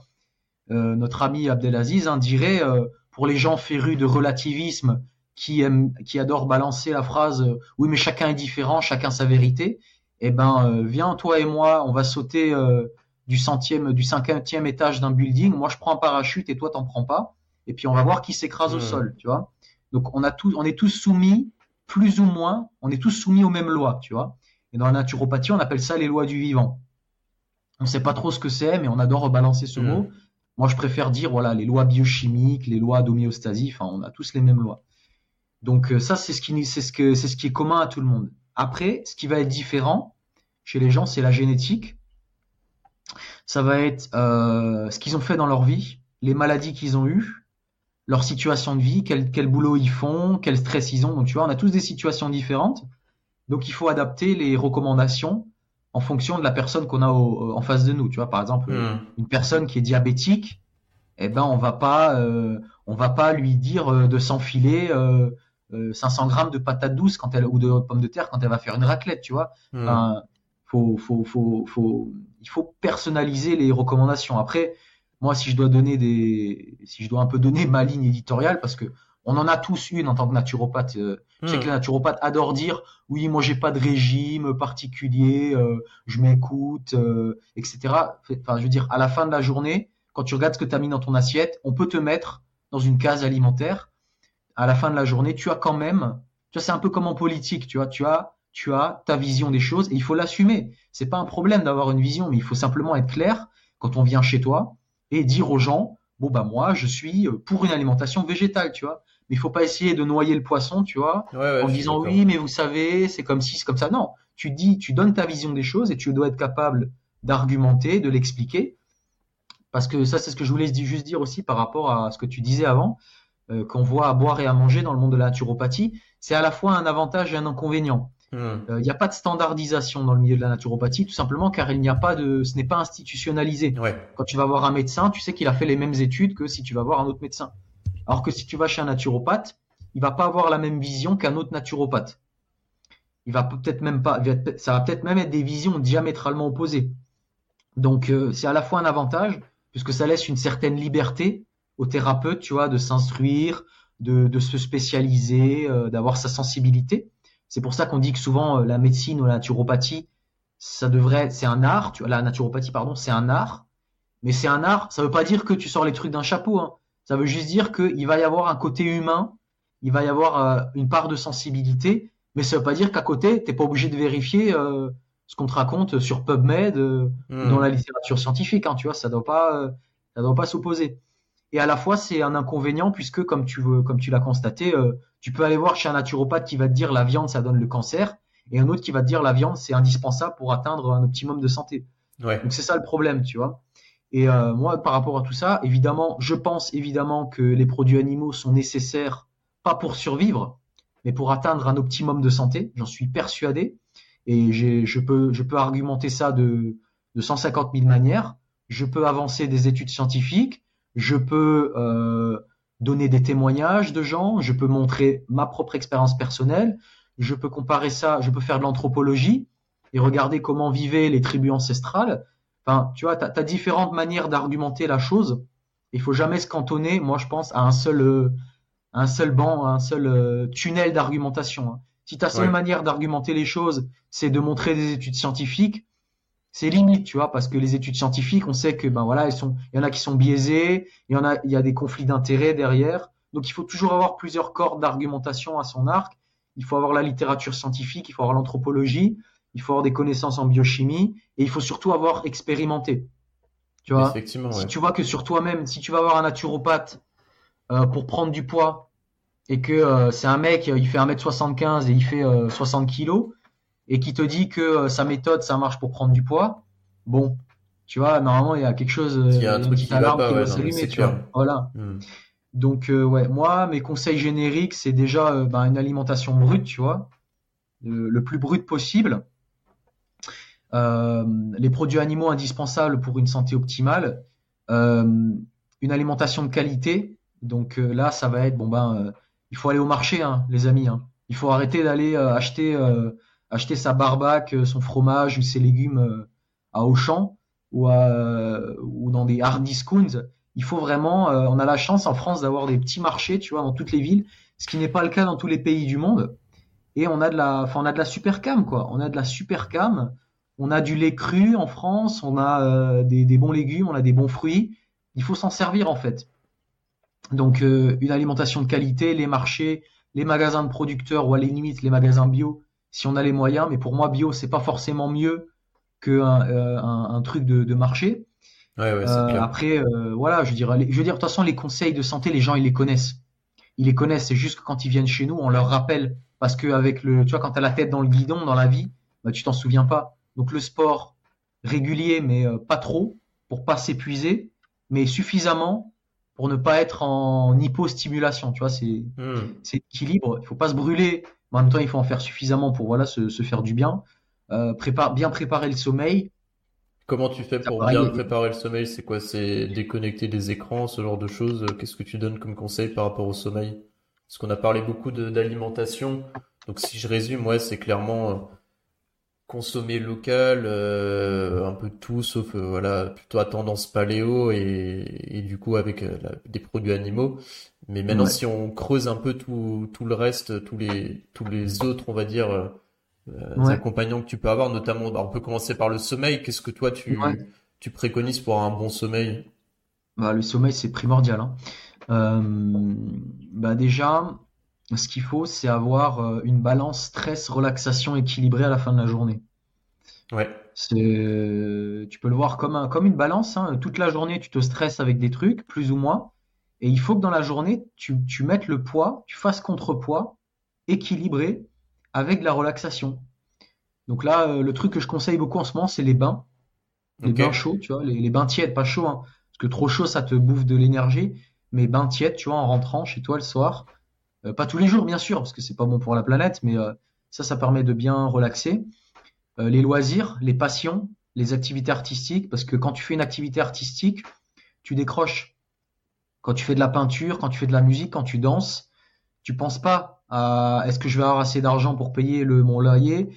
Est-ce que ce que j'ai mangé à midi ça m'a fait du bien? Est-ce que ce soir je vais bien dormir? Tu penses pas parce que tu es déconnecté, ton attention elle est complètement prise, tu vois. Hmm. Donc ça c'est des moments où c'est les, fameux états de flow quoi, aller chercher le moment de déconnexion. Ouais. C'est ça. De toute façon, si c'est simple, c'est binaire. Si t'es pas stressé, t'es relaxé. Ouais. Si t'es relaxé, c'est que t'es pas stressé.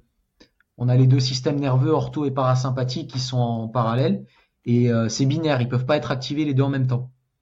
Donc euh, voilà, avoir cette balance relaxation, stress qui est équilibré à la fin de la journée. Alors tu vois, je te dis équilibré, on va me dire ça veut dire quoi équilibré? Bah j'en sais rien, tu vois. C'est là où euh, la naturopathie, les lois du vivant, c'est quelque chose d'intangible. Tu peux pas le mesurer ta, ta, quantité de stress, tu vois. Tu peux juste l'évaluer toi dans ta tête. Tu peux te dire ok, est-ce que j'ai des pensées négatives? Est-ce que j'ai besoin de mon café? Est-ce que j'ai besoin de de mon sneakers, tu vois, à 4 heures? Tu vois, ça, ça montre que bon, bah, tu as des petits moments de faiblesse. Si tu n'en as pas besoin, si euh, voilà, tu te sens serein et tout, bon, bah, ça veut dire que tu es équilibré. Euh, et encore une fois, je caricature à, à 100%. À 100%. Hein. Euh, ouais, les écrans bleus, évidemment, hein, essayer d'avoir des. Évidemment, le, le, le, les écrans bleus, c'est. Euh, ça, ça dérange pas tout le monde, hein, je précise, mais c'est sûr que si tu as des mmh. problèmes de sommeil, il vaut mieux les enlever. Arrêtez de regarder la télé, écouter un podcast, hein, écouter le podcast de Boris par exemple dans le noir, ça peut être ça, peut, ça peut être un bon plan. Ouais. Voilà. En plus, on a des voix euh, très calmes, tu vois, très posées, très relaxantes. très relaxant, il faut passer un beau moment avant de dormir. Voilà. Voilà. Euh, t'as as ça. Euh, t'as la lumière du jour aussi. Il faut s'exposer euh, suffisamment à la lumière du jour la journée. Et à partir du moment où le soleil baisse, il faut éviter les, les grandes lumières. Ouais. Alors, euh, c'est dingue, ça. Franchement, la lumière, euh, je te disais, on en a parlé cette semaine-là, que moi, j'ai déménagé là de, j'ai, je suis passé de Paris à Aix-en-Provence. Hum. Et là, l'hiver qu'on a, on a du soleil tout le temps, mais je te jure que ça se sent sur l'énergie, mais c'est un truc de dingue. Franchement, je pense que ça, c'est aussi une de mes grosses leçons de l'année dernière. Pour ceux qui sont derrière un écran toute la journée et qui bossent euh, sur des ordis, en plus du fait de bouger, mais mettez-vous dehors, mettez-vous, euh, mettez-vous au soleil. Euh, moi, le, je sais que le week-end maintenant c'est obligatoire tous les dimanches. Je vais aller faire soit du vélo, soit de la rando, ouais. parce que c'est. Bah, tu parlais de la balance, un peu activité, euh, relaxation, mais pour moi, ça fait partie de ça. C'est des moments où tu, tu mets le cerveau en pause et puis tu te reconnectes un peu bah, au soleil, à la nature, à tout ça, sans tomber dans le truc un peu, un peu perché. Mais c'est vraiment moi je sens que ça m'amène beaucoup d'énergie aussi quoi donc euh, je recommande de le faire à fond quoi bah à fond ouais et clairement et pareil euh, dès que le, soleil se couche enfin il y a je sais plus il y a il y un, un influence enfin pas un influenceur mais un un mec du carnivore sur Instagram là qui disait la meilleure façon de rentrer de nouveau dans son rythme circadien c'est de voir le soleil quand il se lève et de le voir quand il se couche Ouais. Et ça, c'est un petit peu la garantie que euh, tu es en phase avec le, soleil. Alors, faut faire attention parce que si tu es déjà en épuisement et que tu n'arrives pas à te réveiller avant 10 heures du matin, c'est sûr que si tu te réveilles en te forçant à 7 heures du matin pour voir le soleil, ça va pas te faire du bien. Mais tu vois, ça, c'est ce qu'il faut viser euh, à, à, long, voire très long terme. Et dès que le soleil se couche, en fait, normalement, il faudrait avoir le moins de lumière possible, tu vois. Et euh, là, pareil, en naturo, moi, ce que je fais toujours, c'est que en fait, tu fais beaucoup d'éducation en naturo. Tu, tu donnes les, lois, tu dis comment ça se passe, mais c'est à la personne de mettre le curseur où elle veut, tu vois. Si la personne, elle est hyper motivée, eh ben, tu lui dis, ben, tu sais quoi? Dès que le soleil se couche, chez toi, tu mets que des bougies. Tu vois, c'est un truc de psychopathe, tu vois. Mais euh, c'est elle qui choisit où elle met le curseur. Par contre, sinon, elle te dit non, euh, je préfère avoir un peu de lumière. Bon, bah, au lieu de mettre ta grande lumière, là, tu mets une, tu mets une lampe tamisée. tu mets une petite lampe, ou etc., etc., et t'éteins partout ailleurs, tu vois. Donc ça dépend. Tu vois, nous on connaît les lois et euh, c'est à la personne qui choisit où elle met le curseur parce que nous on n'est pas là pour forcer les gens. Hein. Les gens qui viennent te voir, euh, tu, dois les aider, tu dois pas non plus être un, un tyran. Donc ça c'est bon pour le sommeil. Donc on a stress relaxation, euh, la balance stress relaxation, tu peux la reprendre pour activité repos. Tu vois, il faut que tu aies eu une bonne dose d'activité, suffisamment pour être fatigué le soir. Ça peut être physique et intellectuel, et mais pas trop non plus, parce que si t'as si t'as si t'en as trop eu, ben voilà, tu tu tires sur euh, les réserves, mais si t'en as pas suffisamment, tu peux pas euh, tu peux pas dormir. Après la température de la de la chambre, ça c'est aussi très important. Moi j'y suis hyper sensible. Moi limite, euh, il faut que il faut que ce soit le plus froid possible, tu vois. Moi je dors, il fait Enfin, il fait 14, 15 degrés des fois dans ma chambre. Quand je me réveille le matin, des fois, il fait 13 degrés. Donc, euh, moi, moi, ça me va, tu vois, mais je ne conseillerais pas de faire ça à tout le monde. Mais c'est vrai que les économies de, chauffage, quoi. C'est bien, c'est pratique. Ouais. mais au-dessus de 19, au-dessus de 20 degrés, c'est pas conseillé, tu vois. De dormir au-dessus de 20 degrés, par exemple. Et c'est dû à quoi, ça euh? Je, je crois qu'il y a une. Euh, je me suis pas encore renseigné sur le sujet, mais il y a une histoire de synchronisation entre production de mélatonine, de mise au repos du corps et euh, de température. Normalement, quand tu mets le corps au repos, bah, sa température, elle baisse. Et si la température est trop élevée, bah, tu peux pas être dans cet état de, c'est de un peu hmm. de, de cosmos, un peu de, de, de soporifique, tu vois ce que je veux dire. Et d'ailleurs, on le voit très bien. Quand tu fais une nuit blanche et que tu vas au travail le lendemain, bah, tu t'as froid. T'as froid aux mains, t'es es un, peu, es un peu frileux, euh, t'es un peu fatigué. Enfin, les gens qui sont fatigués, souvent, ils ont froid. Il y a des gens qui supportent bien, euh, les gens généralement qui sont, euh, qui sont assez résistants, c'est l'inverse. Le corps va surproduire de la chaleur pour euh, compenser, mais généralement, quand t'es fatigué, t'es frileux, t'es plus frileux. Hmm. Donc, ouais, si déjà tu fais tout ça, t'améliores ton sommeil, mais après, il faut quand même faut quand même voir que tous les, tous les aspects de ta santé s'influencent les uns les autres. C'est-à-dire que ton alimentation va influencer ton sommeil, ton activité physique va influencer ton sommeil, ton stress va influencer ton sommeil, et inversement, ton sommeil va influencer ton alimentation, ton activité physique va euh, influencer ton alimentation. Si tu veux, tout est en interaction. Ouais, tout est en interaction, tout, s'influence les uns les autres. C'est pour ça qu'en naturopathie, on, on bosse jamais sur un seul pan. Tu vois, on bosse sur tous les aspects parce que euh, tu peux avoir la meilleure alimentation du monde, tu peux avoir, tu peux faire du sport tous les jours, tu peux avoir le moins de stress euh, possible, vivre aux Bahamas euh, toute l'année sur la plage. Si tu dors deux heures par nuit, tu vas finir par mourir. Tu vois, au bout d'un mois, t'es mort, quoi. Donc, tu vois bien que tu peux être aussi bon dans tous les aspects que tu veux, t'es aussi faible que le plus faible de tes, de tes piliers, en fait. Ouais, ça, c'est important de, de, le noter parce qu'il y a souvent des gens qui viennent qui viennent en consultation. Tu vois, par exemple, le, cas, le cas, euh, le cas typique, c'est l'infirmière qui bosse de nuit, tu vois. Hmm. Elle vient, elle te dit, ah, je comprends pas, je suis frileuse, j'arrive plus à dormir, euh, euh, j'ai des problèmes digestifs. par contre, je mange bien, je fais du sport et j'ai pas trop de stress. Oui, mais tu fais des horaires de nuit. Qu'est-ce que tu veux que je On va pouvoir bosser tous les aspects de ta santé, mais si tu règles pas le plus important, ça changera pas. Tu vois, et ça, je l'ai déjà eu plein de fois, tu vois, des infirmières. Et c'est triste. C'est triste parce que il faut bien des gens qui fassent euh, des travaux de nuit. Enfin, il faut des gens qui bossent la nuit. Et il en faudra toujours, tu vois. Mais euh, à un moment donné, c'est les lois, c'est les lois de la vie. Je veux dire, c'est comme ça. On n'est pas fait pour travailler la nuit. Donc, euh, soit tu, soit tu, euh... tu c'est chiant parce que c'est la société, elle est mal faite, tu vois. Bah oui, clairement. Bah, surtout qu'infirmière, typiquement, c'est un métier de passion. Bah oui. Du coup, tu peux pas conseiller grand chose à part te dire, bah, remets-toi un peu dans un rythme normal, quoi. Bah ouais. C'est un peu emmerdant, quoi. Mais bon, Il y en a une à qui on en a parlé, tu vois, on a fait une consultation, on a mis des trucs en place au niveau de l'alimentation et tout. Bon, elle, a vu que ça marchait pas spécialement, mais c'est vrai qu'après la consulte, elle m'a écrit deux semaines après, elle m'a dit, écoute, euh, j'arrête mon travail, tu vois.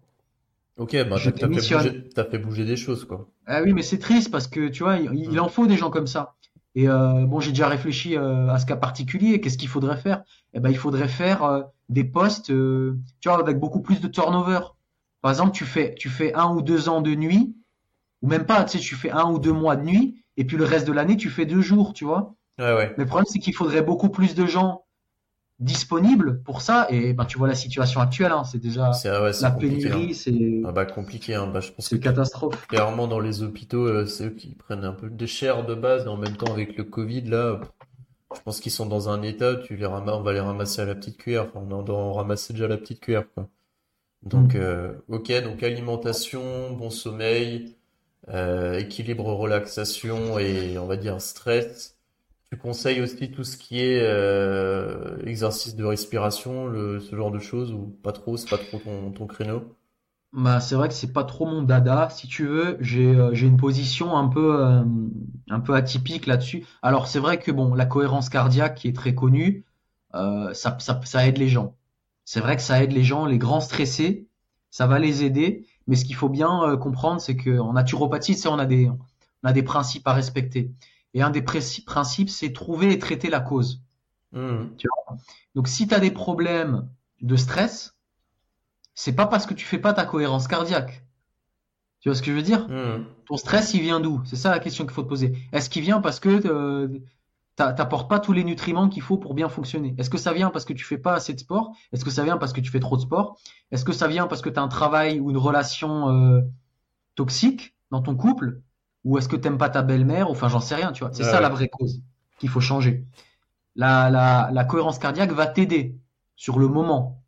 C'est une technique. Et c'est là la différence entre l'hygiène de vie et les techniques. Les hygiènes, l'hygiène de vie, c'est ce qu'on a dit, alimentation, activité physique, tout ça. C'est ce qui va, c'est le marathon, tu vois. C'est le truc qui t'amène vers la santé. Et les techniques, comme les techniques de respiration, c'est des, c'est des ravitaillements, si tu veux, tu vois. Hmm. Ouais, des ravitaillements, c'est des petits boosts pendant le marathon qui te permettent d'aller plus vite. Mais c'est pas ça qui règle ton problème. C'est pour ça que moi j'ai toujours eu euh, beaucoup de mal avec, euh, même quand j'étais dans ce milieu euh, très végétal, cru, euh, énergie, tout ça, de la naturopathie, j'ai toujours eu beaucoup de mal avec les gens qui font euh, 1h30 de yoga par jour, 30 minutes de méditation, euh, qui veulent tout le temps aller faire des pique-niques, qui à chaque message, euh, à chaque SMS t'écrivent paix, gratitude et amour euh, pour ta journée, tu vois, avec euh, 36 000 cœurs. J'ai toujours eu beaucoup de mal avec ça et j'ai toujours pensé que c'était euh, surjoué, tu vois, que c'était en fait des activités pour compenser quelque chose. Cette espèce de euh, Espèce de euh, surexcitation, Mhm. ouais, surexcitation, euh, su- surjeu, euh, d'exagération, tu vois, ah, tout est magnifique et tout, blablabla, ah, t'as fait un gâteau cru, c'est trop bien et tout. Enfin, moi, j'y crois pas, tu vois. Je pense que quand t'es en bonne santé, quand t'as une bonne hygiène, tu n'as pas besoin de toutes ces choses. Attention, je dis pas que t'as pas le droit de faire de yoga si c'est ta passion. Je dis juste que si tu fais du yoga, que tu fais de la méditation, parce que tu penses que c'est nécessaire pour être en bonne santé, pour moi, tu te trompes. C'est quelque chose euh, qui est soit une technique qui t'aide dans certains moments donnés de ta vie à, à surmonter des étapes, soit c'est ta passion, mais ça ne fait pas partie d'une hygiène de vie. euh, ça ne fait, ça ne doit, ça ne doit pas forcément faire partie d'une hygiène de vie. Surtout que le yoga, la méditation, tout ça, mais c'est pas du tout européen, tu vois. Ça vient, euh, c'est plutôt asiatique. Euh, euh, euh, ça vient plutôt de, de l'Inde et de, de l'Asie. Et nous, euh, tu vois, typiquement en Europe, je pense qu'on a d'autres outils. On a, tu vois, on a, on a, on a l'art, on a la musique, tu vois, le piano, euh, on a le sport, on a, enfin, toutes les activités artistiques. Pour moi, c'est la même chose que la méditation ou le yoga. Ouais, Pour moi, c'est ce exactement la même chose. en fait, ce que tu es en train de dire, euh, je te rejoins totalement, c'est qu'il faut aller vers les choses qui nous font plaisir et qui nous remplissent, quoi. Faut pas se dire, euh, Ouais. ah bah j'ai vu une vidéo YouTube, il y a un mec qui parle de méditation ou de yoga parce qu'il est performant ou il se sent mieux que je vais le faire et que ça va être une corvée de le faire tous les jours. Faut, euh, chacun doit aller trouver ses, ses kiffs, quoi, ses, ses activités Ouais. qui permettent de stimuler ou soit reposer ou voilà, et c'est à chacun de trouver son, son, son chemin par rapport à ça. Après, je pense que tu as beaucoup de gens aussi, et moi je suis passé par là, hein, je pense que on n'est pas le, je suis pas le seul non plus. C'est tu dévores, tu sais, des bouquins de développement personnel, des trucs, des vidéos, des machins trucs. Et en fait, tout le monde te dit, ah oui, bah relève-toi à 5 heures du matin, fais ta méditation, euh, va faire ton sport, après tu visualises, euh, après tu fais je sais pas quoi. Et après, alors, déjà, juste t'es cramé, t'en peux plus, t'as envie de te casser la tête par terre et t'es juste épuisé, quoi. Et je pense que c'est aussi ça un peu le truc, le problème des bouquins de développement personnel, c'est qu'en fait, euh, ça te raconte toujours un peu la même chose. Et tu vois, les mecs qui ont écrit ces bouquins, ils parlent de trucs qui ont marché pour eux. C'est bien, mais sauf que tout le monde est différent. Donc en fait, euh, tu vois, euh, ça peut t'aider. Tu peux piocher. Peut-être que sur 100% de ce que tu vas lire, tu as peut-être 5% qui va être utile. Tu chopes et tu prends et tu testes et t'adaptes, quoi. Et c'est vrai que, ouais, bah, je te rejoins, c'est qu'il faut aller vers les trucs qui te font kiffer. Et, il faut, pour ça aussi, il faut tester, tu vois. Moi, je suis un premier, hein. J'adore tester plein de trucs, tu vois. Je suis hyper curieux, j'ai besoin de tester tout le temps. Je suis un peu explorateur dans l'âme. Et, je pense que c'est un peu la bonne approche, c'est qu'il faut pas partir avec des principes, tu testes, tu vois si ça te fait kiffer et tu prends ou tu jettes, quoi. Et il faut pas s'imposer des trucs euh, parce que t'as lu euh, ton influenceur préféré te dit de faire ça, qu'il faut le faire, quoi. Garde, gardez un peu vos, tu vois, ta, ton, estime et ton, euh, ta conscience de soi. Je pense que c'est, c'est hyper important. Ouais. Par exemple, moi, je sais que ma méditation à moi, c'est la danse, tu vois. Ouais. Tu vois, moi, je sais que quand je vais à, que je vais au training, je sais que je vais passer, je vais pas voir le temps passer, tu vois. Généralement, quand tu as une activité, tu vois pas le temps passer, c'est que tu étais dans le flow, tu vois. Euh, je fais de la boxe depuis cette année aussi. J'en avais fait un peu dans le passé, mais là, je me suis vraiment ah. remis cette année. Et ça aussi, c'est euh, c'est de la méditation. Hein. Boxe, t'as, tu n'as pas le temps de, tu réfléchis avant, mais une fois que tu es dans le sparring, tu réfléchis plus. Hein. Ah bah c'est un peu de l'instinctif, tu vois. Et là, pareil, le temps, il, tu vois, le temps, il, coule et tout. Et, euh, et moi, je trouve que ça m'aide beaucoup dans ma, là je parle en tant qu'entrepreneur, hein, ça me ça m'aide beaucoup dans ma dans ma rigueur entrepreneuriale, même si je pense pas être l'entrepreneur de loin de là le plus le plus rigoureux, mais ça me permet, tu vois, de garder euh, de garder un peu de discipline. Et par exemple, je sais que euh, depuis deux ans, je sors au moins une vidéo par semaine, tu vois.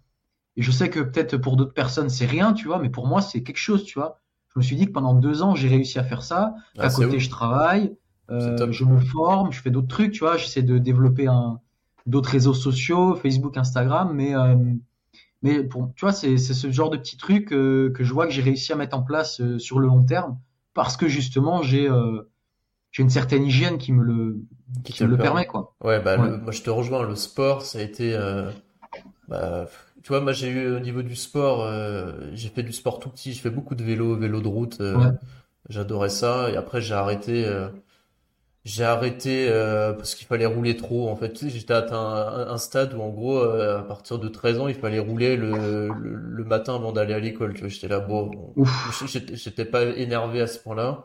Et du coup, j'ai fait un peu de basket après. Après, pendant les études, j'ai arrêté le sport à fond. C'était soirée comme toi, picole, machin, tous les trucs, euh, tout le tout le tout le truc qui va avec l'école et la teuf.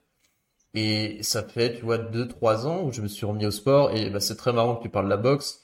Moi, je me suis remis au sport avec la boxe anglaise.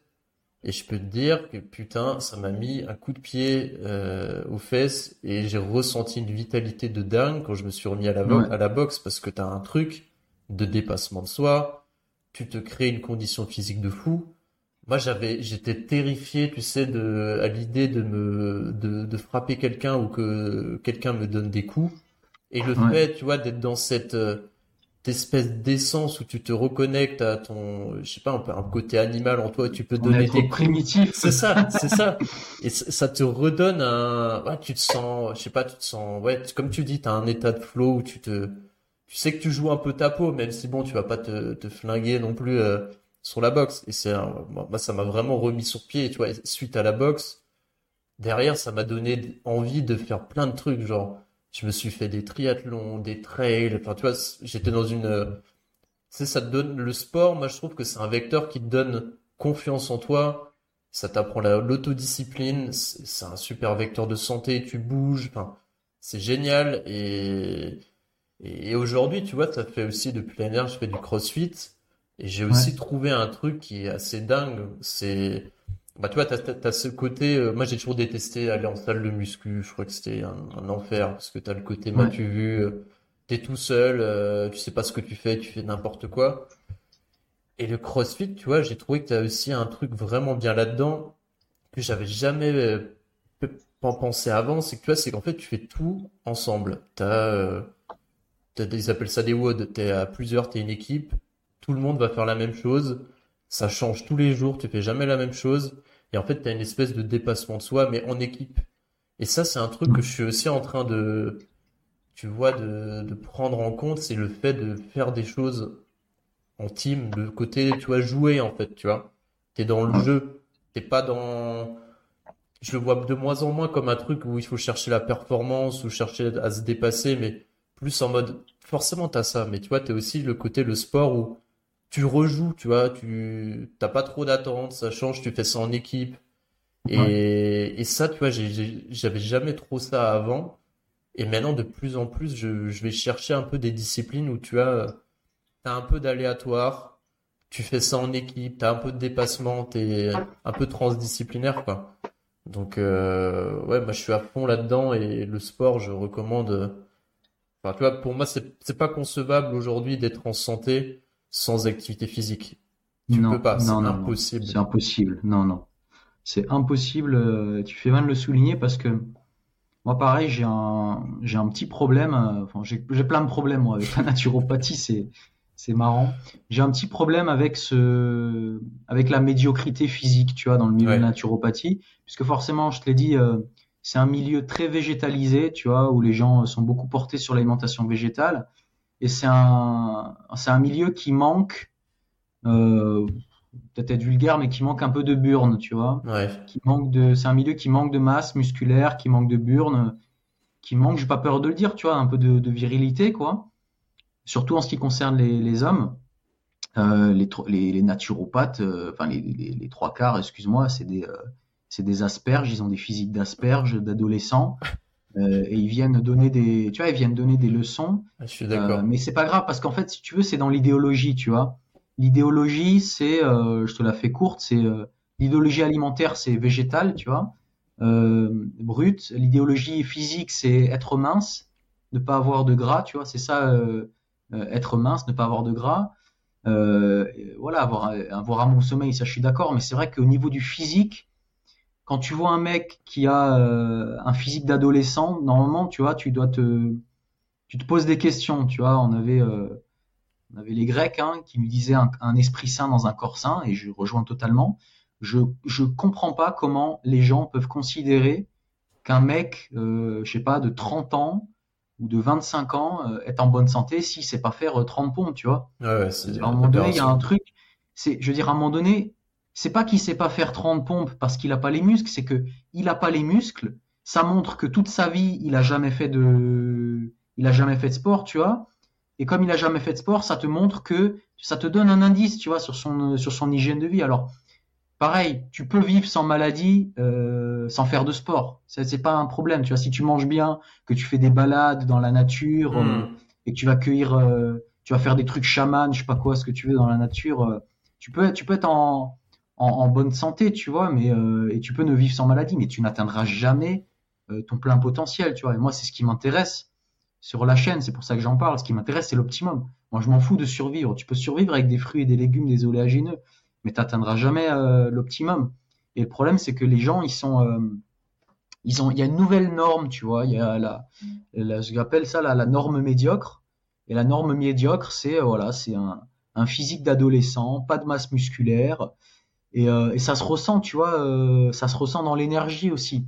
Ça, c'est un truc euh, pour moi, c'est euh, c'est le l'indicateur de vitalité par excellence, tu vois, c'est l'énergie. C'est quand tu as une personne en face de toi qui est là, qui parle avec une petite voix, tu vois, qui qui tu la sens pas, tu vois, tu sens Ouais. qu'elle est lente, qu'elle est, tu vois, mais tu sais que au fond d'elle, elle a pas d'énergie, tu vois. L'énergie, ça se traduit sur la voix, ça se traduit sur le teint de la peau, ça se traduit sur les intonations, ça se traduit sur euh, la qualité des cheveux, des ongles, ça se traduit sur tout en fait. Et euh, il y a des gens, tu vois, qui dégagent une énergie et tu le tu, tu le sens tout de suite, tu vois. euh, je sais pas, euh, je sais pas si je peux te donner un exemple. Après, il faut pas confondre euh, excitation, tu vois, et Ouais, euh, ouais, je vois ce que tu veux dire. excitation et calme, tu vois. Par exemple, euh, euh, putain, qui est-ce que je peux prendre un exemple? Tu vois, un Abdelaziz euh, de Innov Naturopathie. Bah putain, quand il parle, euh, tu vois, il a du coffre et tout. Tu sens que euh, qu'il est chaud, tu vois. C'est un, c'est un nerveux, quoi. Ouais, ouais. Mais, euh, mais tu vas prendre d'autres naturaux, enfin pour ne pas les citer, euh, bah, les plus connus, par exemple, bah, excuse-moi, ils n'ont aucune masse musculaire, quoi. Ouais. Ils sont, euh, ils sont amorphes, quoi. Et moi, ça, je conçois pas que tu puisses être en pleine santé si tu travailles pas un minimum ta masse musculaire. Euh, voilà.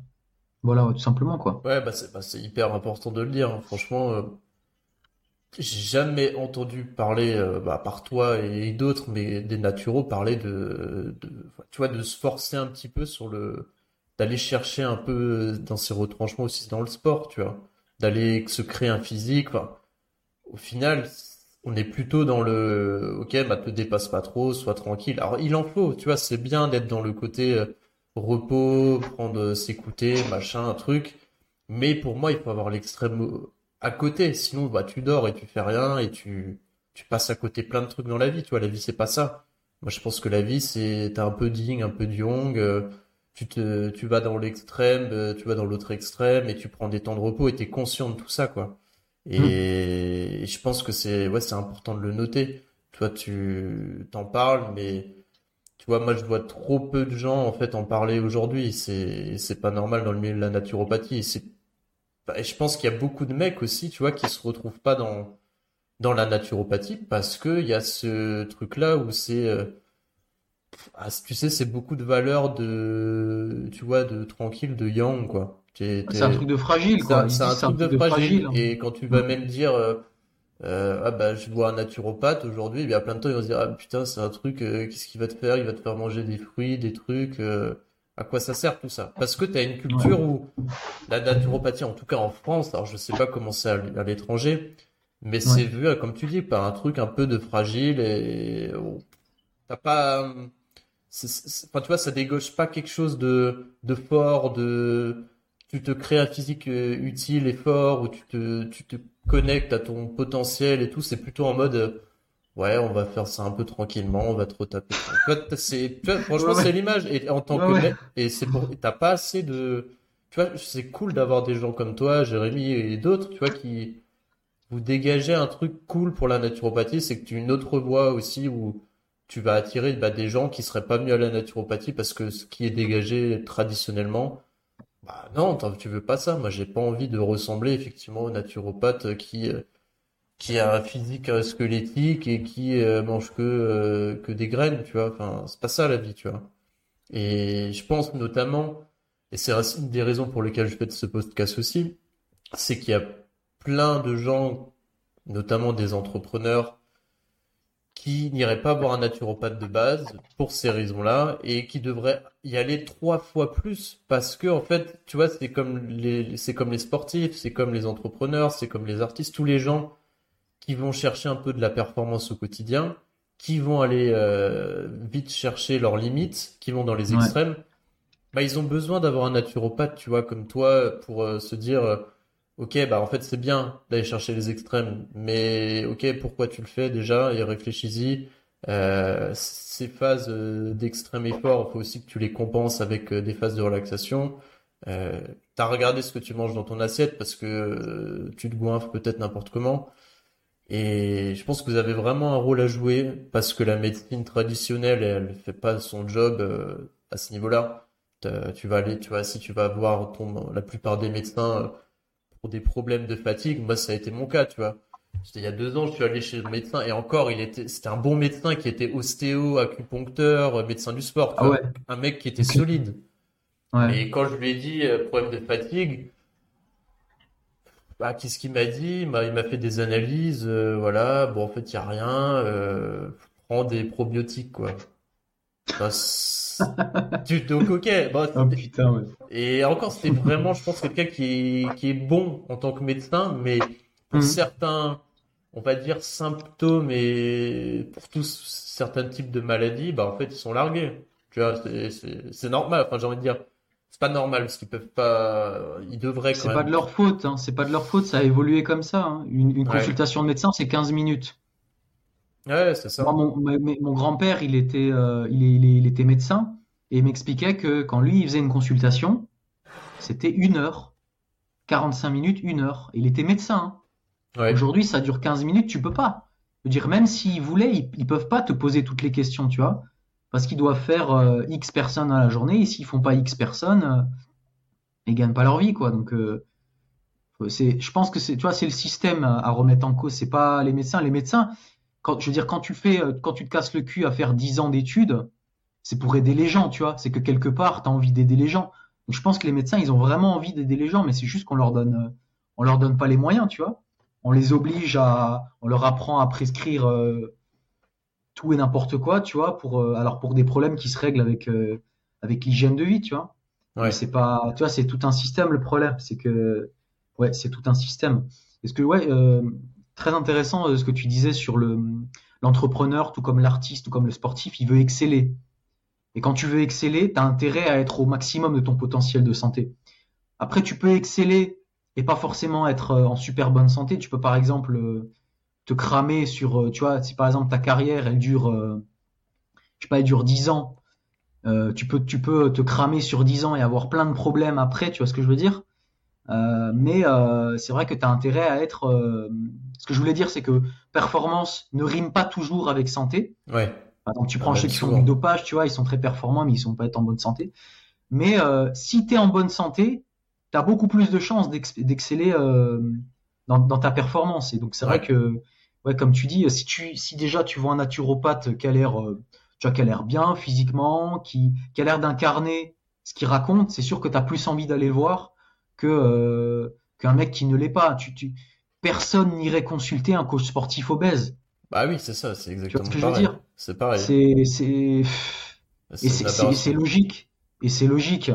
Mais euh, ouais, je, je c'est vrai que les entrepreneurs en ont d'autant plus besoin parce que c'est vrai que moi je l'ai été et je sais que tu es soumis quand même à, à du stress et euh, surtout en tant qu'entrepreneur, il y a des choses que tu maîtrises pas.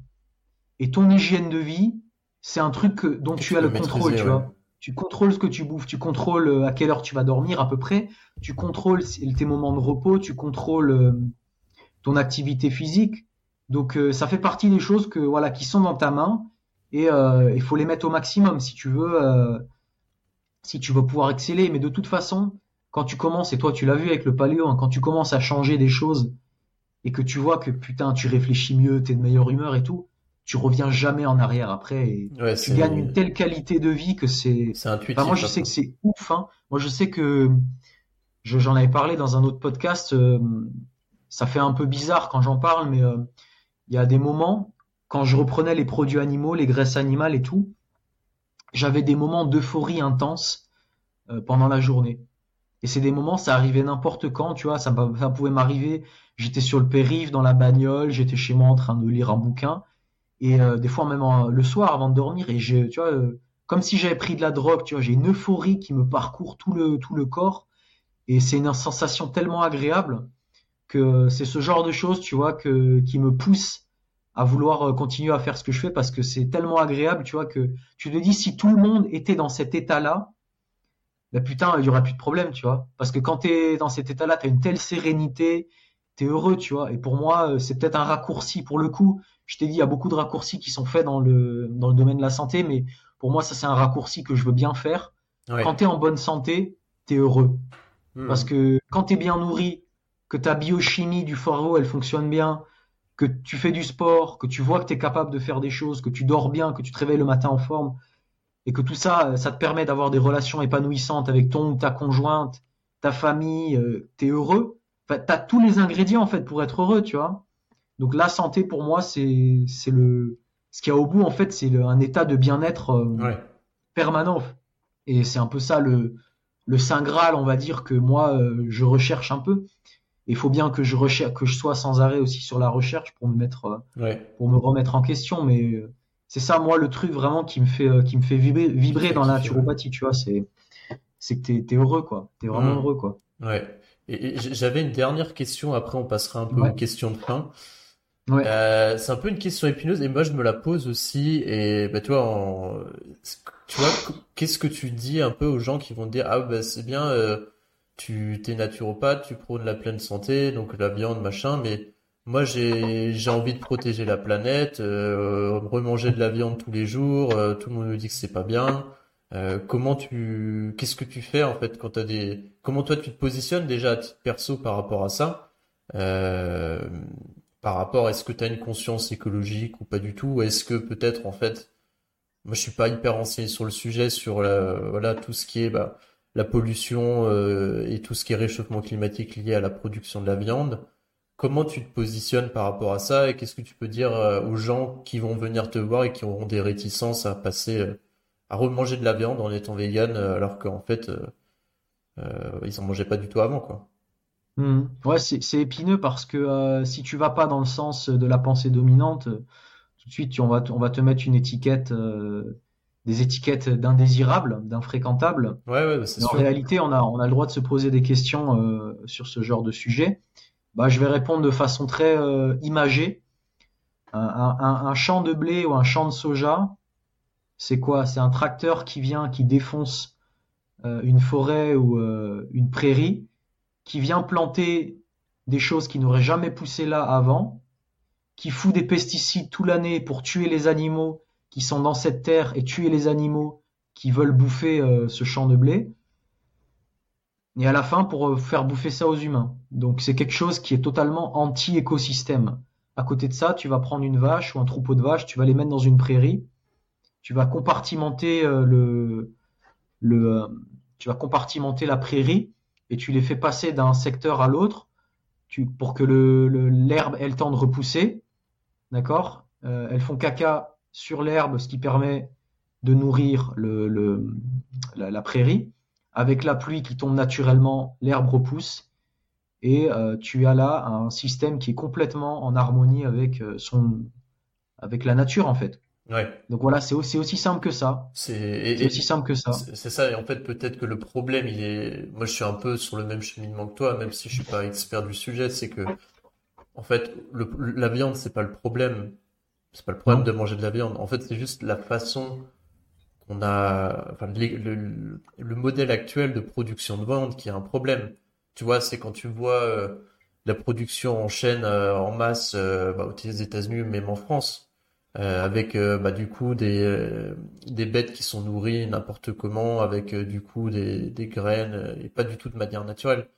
Pour moi, en fait, le problème, il est, on a détourné le problème sur la viande, alors qu'en fait tout le problème, c'est dans le modèle de création de agroalimentaire aujourd'hui, quoi.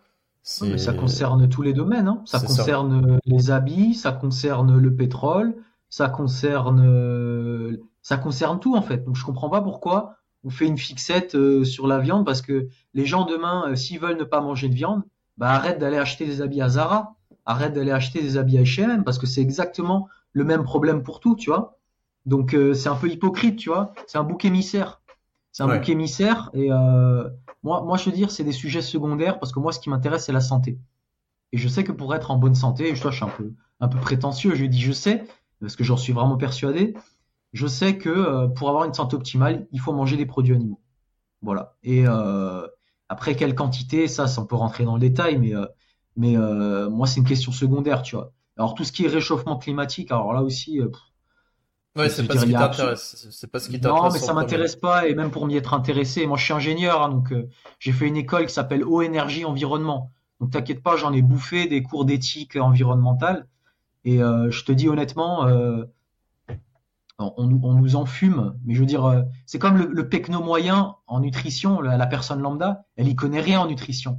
Elle va gober tout ce qu'on lui dit. On va lui dire, on va lui dire 100 grammes d'haricots rouges, ça vaut un steak haché, tu vois alors qu'elle a aucune notion de digestibilité des protéines, elle a aucune notion d'acide aminé essentiel. Donc tu peux lui faire bouffer ce que tu veux. Donc la personne lambda, tu lui dis euh, les vaches ça produit du CO2, euh, l'élevage ça produit trop de CO2, ça fait réchauffer la planète, on va tous mourir si on change pas. Bah la personne lambda elle va y croire parce qu'elle a pas elle, elle a pas les connaissances nécessaires pour euh, pour remettre en question ces choses-là. Et c'est normal, les gens ils ont un travail, ils peuvent pas passer leur temps à, à tout décrypter.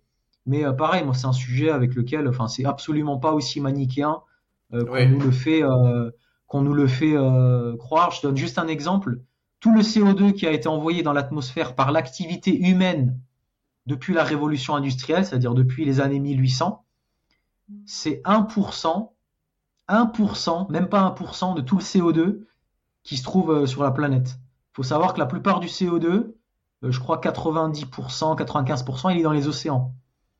Hmm. Donc on vient de nous dire que ça, ça, ça crée le réchauffement climatique. Enfin, faut quand même avoir des, des, des burnes énormes pour arriver, pour dire qu'on a prouvé que c'était ça qui créait le réchauffement climatique. Quoi.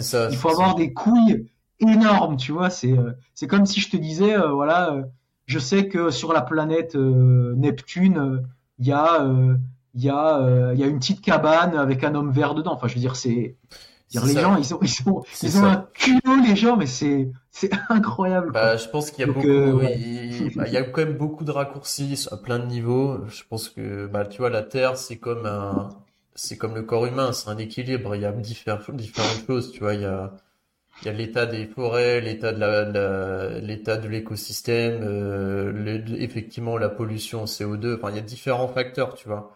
Et on peut pas résumer un problème euh, à travers une chose, la consommation. Enfin, c'est très compliqué. Moi, je suis pas expert du sujet. J'ai une conscience écologique, tu vois, et euh, j'essaye forcément, comme tout le monde, euh, bah, tu vois, de faire attention à la consommation. Je pense qu'on est vraiment. Enfin, c'est encore un autre sujet. On va pas. On fera peut-être un autre podcast là-dessus. Mais c'est. Je pense qu'il y a un vrai sujet sur l'hypercroissance. Que en fait, on devrait pas être dans un modèle où on cherche l'hypercroissance, la croissance tout le temps.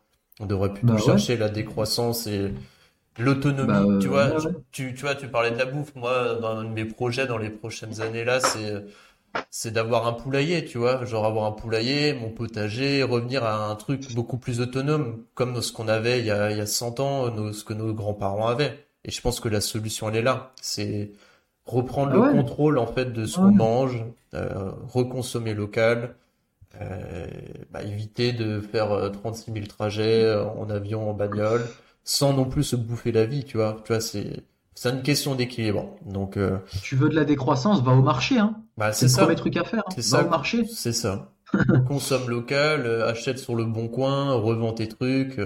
achète, ne va pas, comme tu disais, acheter des fringues tous les toutes les deux semaines à Zara. Ça, c'est une catastrophe, tu vois. Donc, enfin bon, c'est tout un autre sujet. Là, je vois qu'on va arriver bientôt sur la fin. Je voulais, j'ai préparé des petites questions de fin que je pose à tous mes invités. Yes. Euh, bon, en tout cas, c'est bien. On a fait un peu le tour de ce que je voulais voir, donc c'est top. Euh, alors, pour les petites questions de fin, si tu devais m'offrir un livre, lequel tu m'offrirais? Oh, c'est chaud, putain. Ah, je sais que c'est chaud, mais j'aime bien. Mais ça peut être, tu peux en donner plusieurs, tu vois. C'est hyper chaud. Euh, je pense que euh, ah c'est trop chaud. Hein. Je pense que Flo, Flo, il est bien, le bouquin Flo.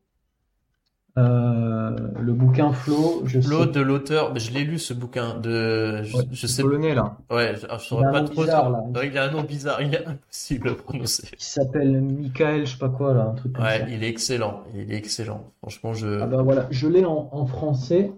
En français, il s'appelle Vivre. Ouais, il est, il est ouf. Je l'ai lu aussi. Il est hyper intéressant. Je pense que. ça, c'est pour comprendre l'état de flow, pour comprendre pourquoi les trucs artistiques et tout, euh, euh, c'est, hyper bon pour la santé.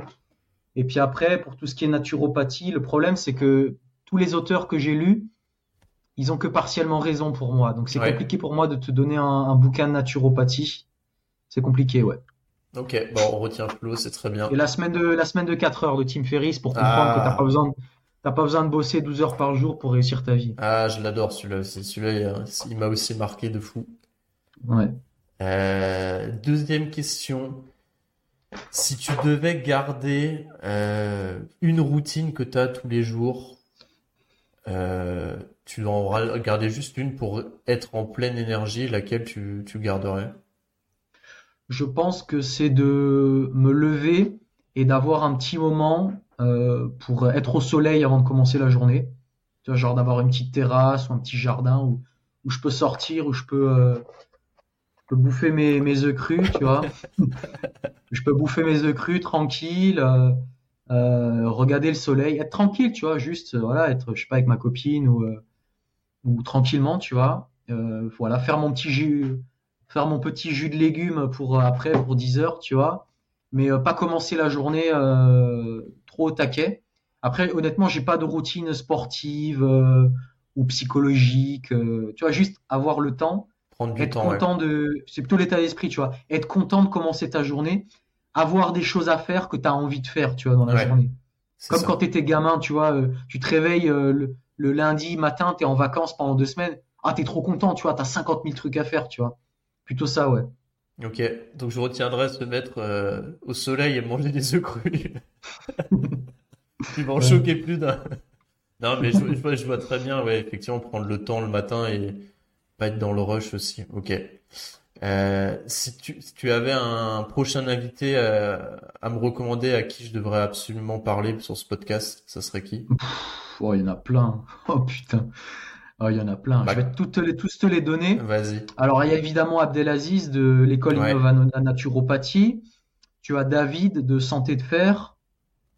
Ouais. Tu as Slim de la Movement Academy. Euh, si tu veux parler plus bien, Primal ouais. Diet, si tu veux plus, plus parler Primal Diet, c'est avec Carnidoc. Ok. Qui vient de pareil, qui est français. Euh, voilà. Tu veux parler du cétogène, le, le, boss du cétogène en France, c'est Ulrich Génisson. Où il habite aux States. Ok. Mais euh, il est hyper intéressant. Enfin, il est calé de ouf sur son sujet. Si tu veux parler du régime carnivore, c'est Jean-Christophe Ordonneau. De toute façon, tu vas sur ma chaîne YouTube et euh, je les ai tous interviewés. Tu vas dans l'onglet rencontres, dans la okay. playlist rencontres, et tu regardes, ils y sont tous. Euh, bah, tu vas faire des, je regarderai... faire des podcasts en or, tu vois. Ils sont je, trop intéressants. Je regarderai ça et je mettrai les liens. Et du coup, ça m'amène un peu à ma dernière question. C'est ouais. euh, où est-ce qu'on te suit, comment on peut travailler avec toi, un peu, c'est un peu ton moment, euh, voilà, promo, dis-nous tout. Euh, quel voilà, c'est un lien de redirection et vers quoi on renvoie? Alors, si on veut bosser avec moi, que ce soit prendre une consultation ou faire un partenariat ou faire un live ou n'importe quoi, ça se passe sur mon site www.laforcevital.fr. Okay. Il y a tout dessus, les tarifs, comment ça se passe, comment me contacter pour la consultation, je veux dire. Euh, ensuite, j'ai des formations en ligne sur mon site que je vends, euh, donc des formations qui permettent de régler des problèmes précis. Euh, la perte de poids, l'acné, les ballonnements, les gens qui ont fait du frugivorisme et qui se sont détruits la santé aussi, sachant que chaque formation, elle contient une heure de consultation privée avec moi. D'accord, ok. Donc comme une, une, heure de consultation privée avec moi, c'est à peu près euh, entre 80 et 60 euros, ben, vous prenez le prix de la formation, vous enlevez 80 à 60 euros et ça vous fait le prix de ça vous fait le prix de la, de la formation et vous verrez que ça fait pas beaucoup. mmh. Ça fait pas beaucoup. Et sinon, pour me suivre, c'est ma chaîne YouTube qui s'appelle Vitali TV. Donc Vitali comme le mot de vitalité, mais à la place du, du et, il y a TV. Et sur, euh, euh, et sur Facebook, et, euh, sur Facebook, c'est Jérémy Dalzon. Et sur Instagram, c'est jérémy.naturopathe avec un Y, Jérémy. Donc okay. voilà pour mes réseaux. Super. Bah écoute, euh, je mettrai ça en lien sur, euh, sur le podcast. Comme ça, les gens pourront aller, euh, aller voir ce que tu fais. Je les encourage vraiment à aller voir parce que c'est vraiment cool. Il y a du contenu bah, tout, très régulièrement. Et bah, vraiment, ils vont se régaler. Je pense que c'est c'est assez assez différenciant par rapport à pour tous ceux qui s'intéressent à la santé à ce que tu peux voir euh, d'habitude. Donc euh, c'est des petites pépites quoi. En tout Merci. cas Jérémy c'était un plaisir de t'avoir aujourd'hui. Je pense que les tous les auditeurs ont pu apprendre plein de trucs. C'était trop cool. Tu vois on a passé deux heures. Il y avait encore d'autres sujets que j'aurais voulu aborder mais ça sera peut-être pour un prochain épisode. J'espère yes. que que t'as kiffé. Et puis euh, et puis on se dit à bientôt bah, merci à toi, c'était cool. Bah, parler de santé, moi, ça me passionne toujours, donc euh, j'ai pas vu le temps passer, on était dans le, dans le flow. Donc euh, merci à toi. Ouais, bah merci Jérémy. Merci, c'est cool. Ça y est, on arrive à la fin de ce second épisode avec Jérémy. En tout cas, un grand bravo si vous avez écouté jusqu'au bout. Pour ma part, j'ai vraiment adoré cet épisode. Je pense que Jérémy est un véritable explorateur de la santé et son expérience est, je pense, très importante à partager. Si vous avez aimé cet épisode, je vous invite à aller me mettre 5 étoiles sur les différentes plateformes de streaming. Et je vous dis à la semaine prochaine pour un nouvel épisode. Ciao ciao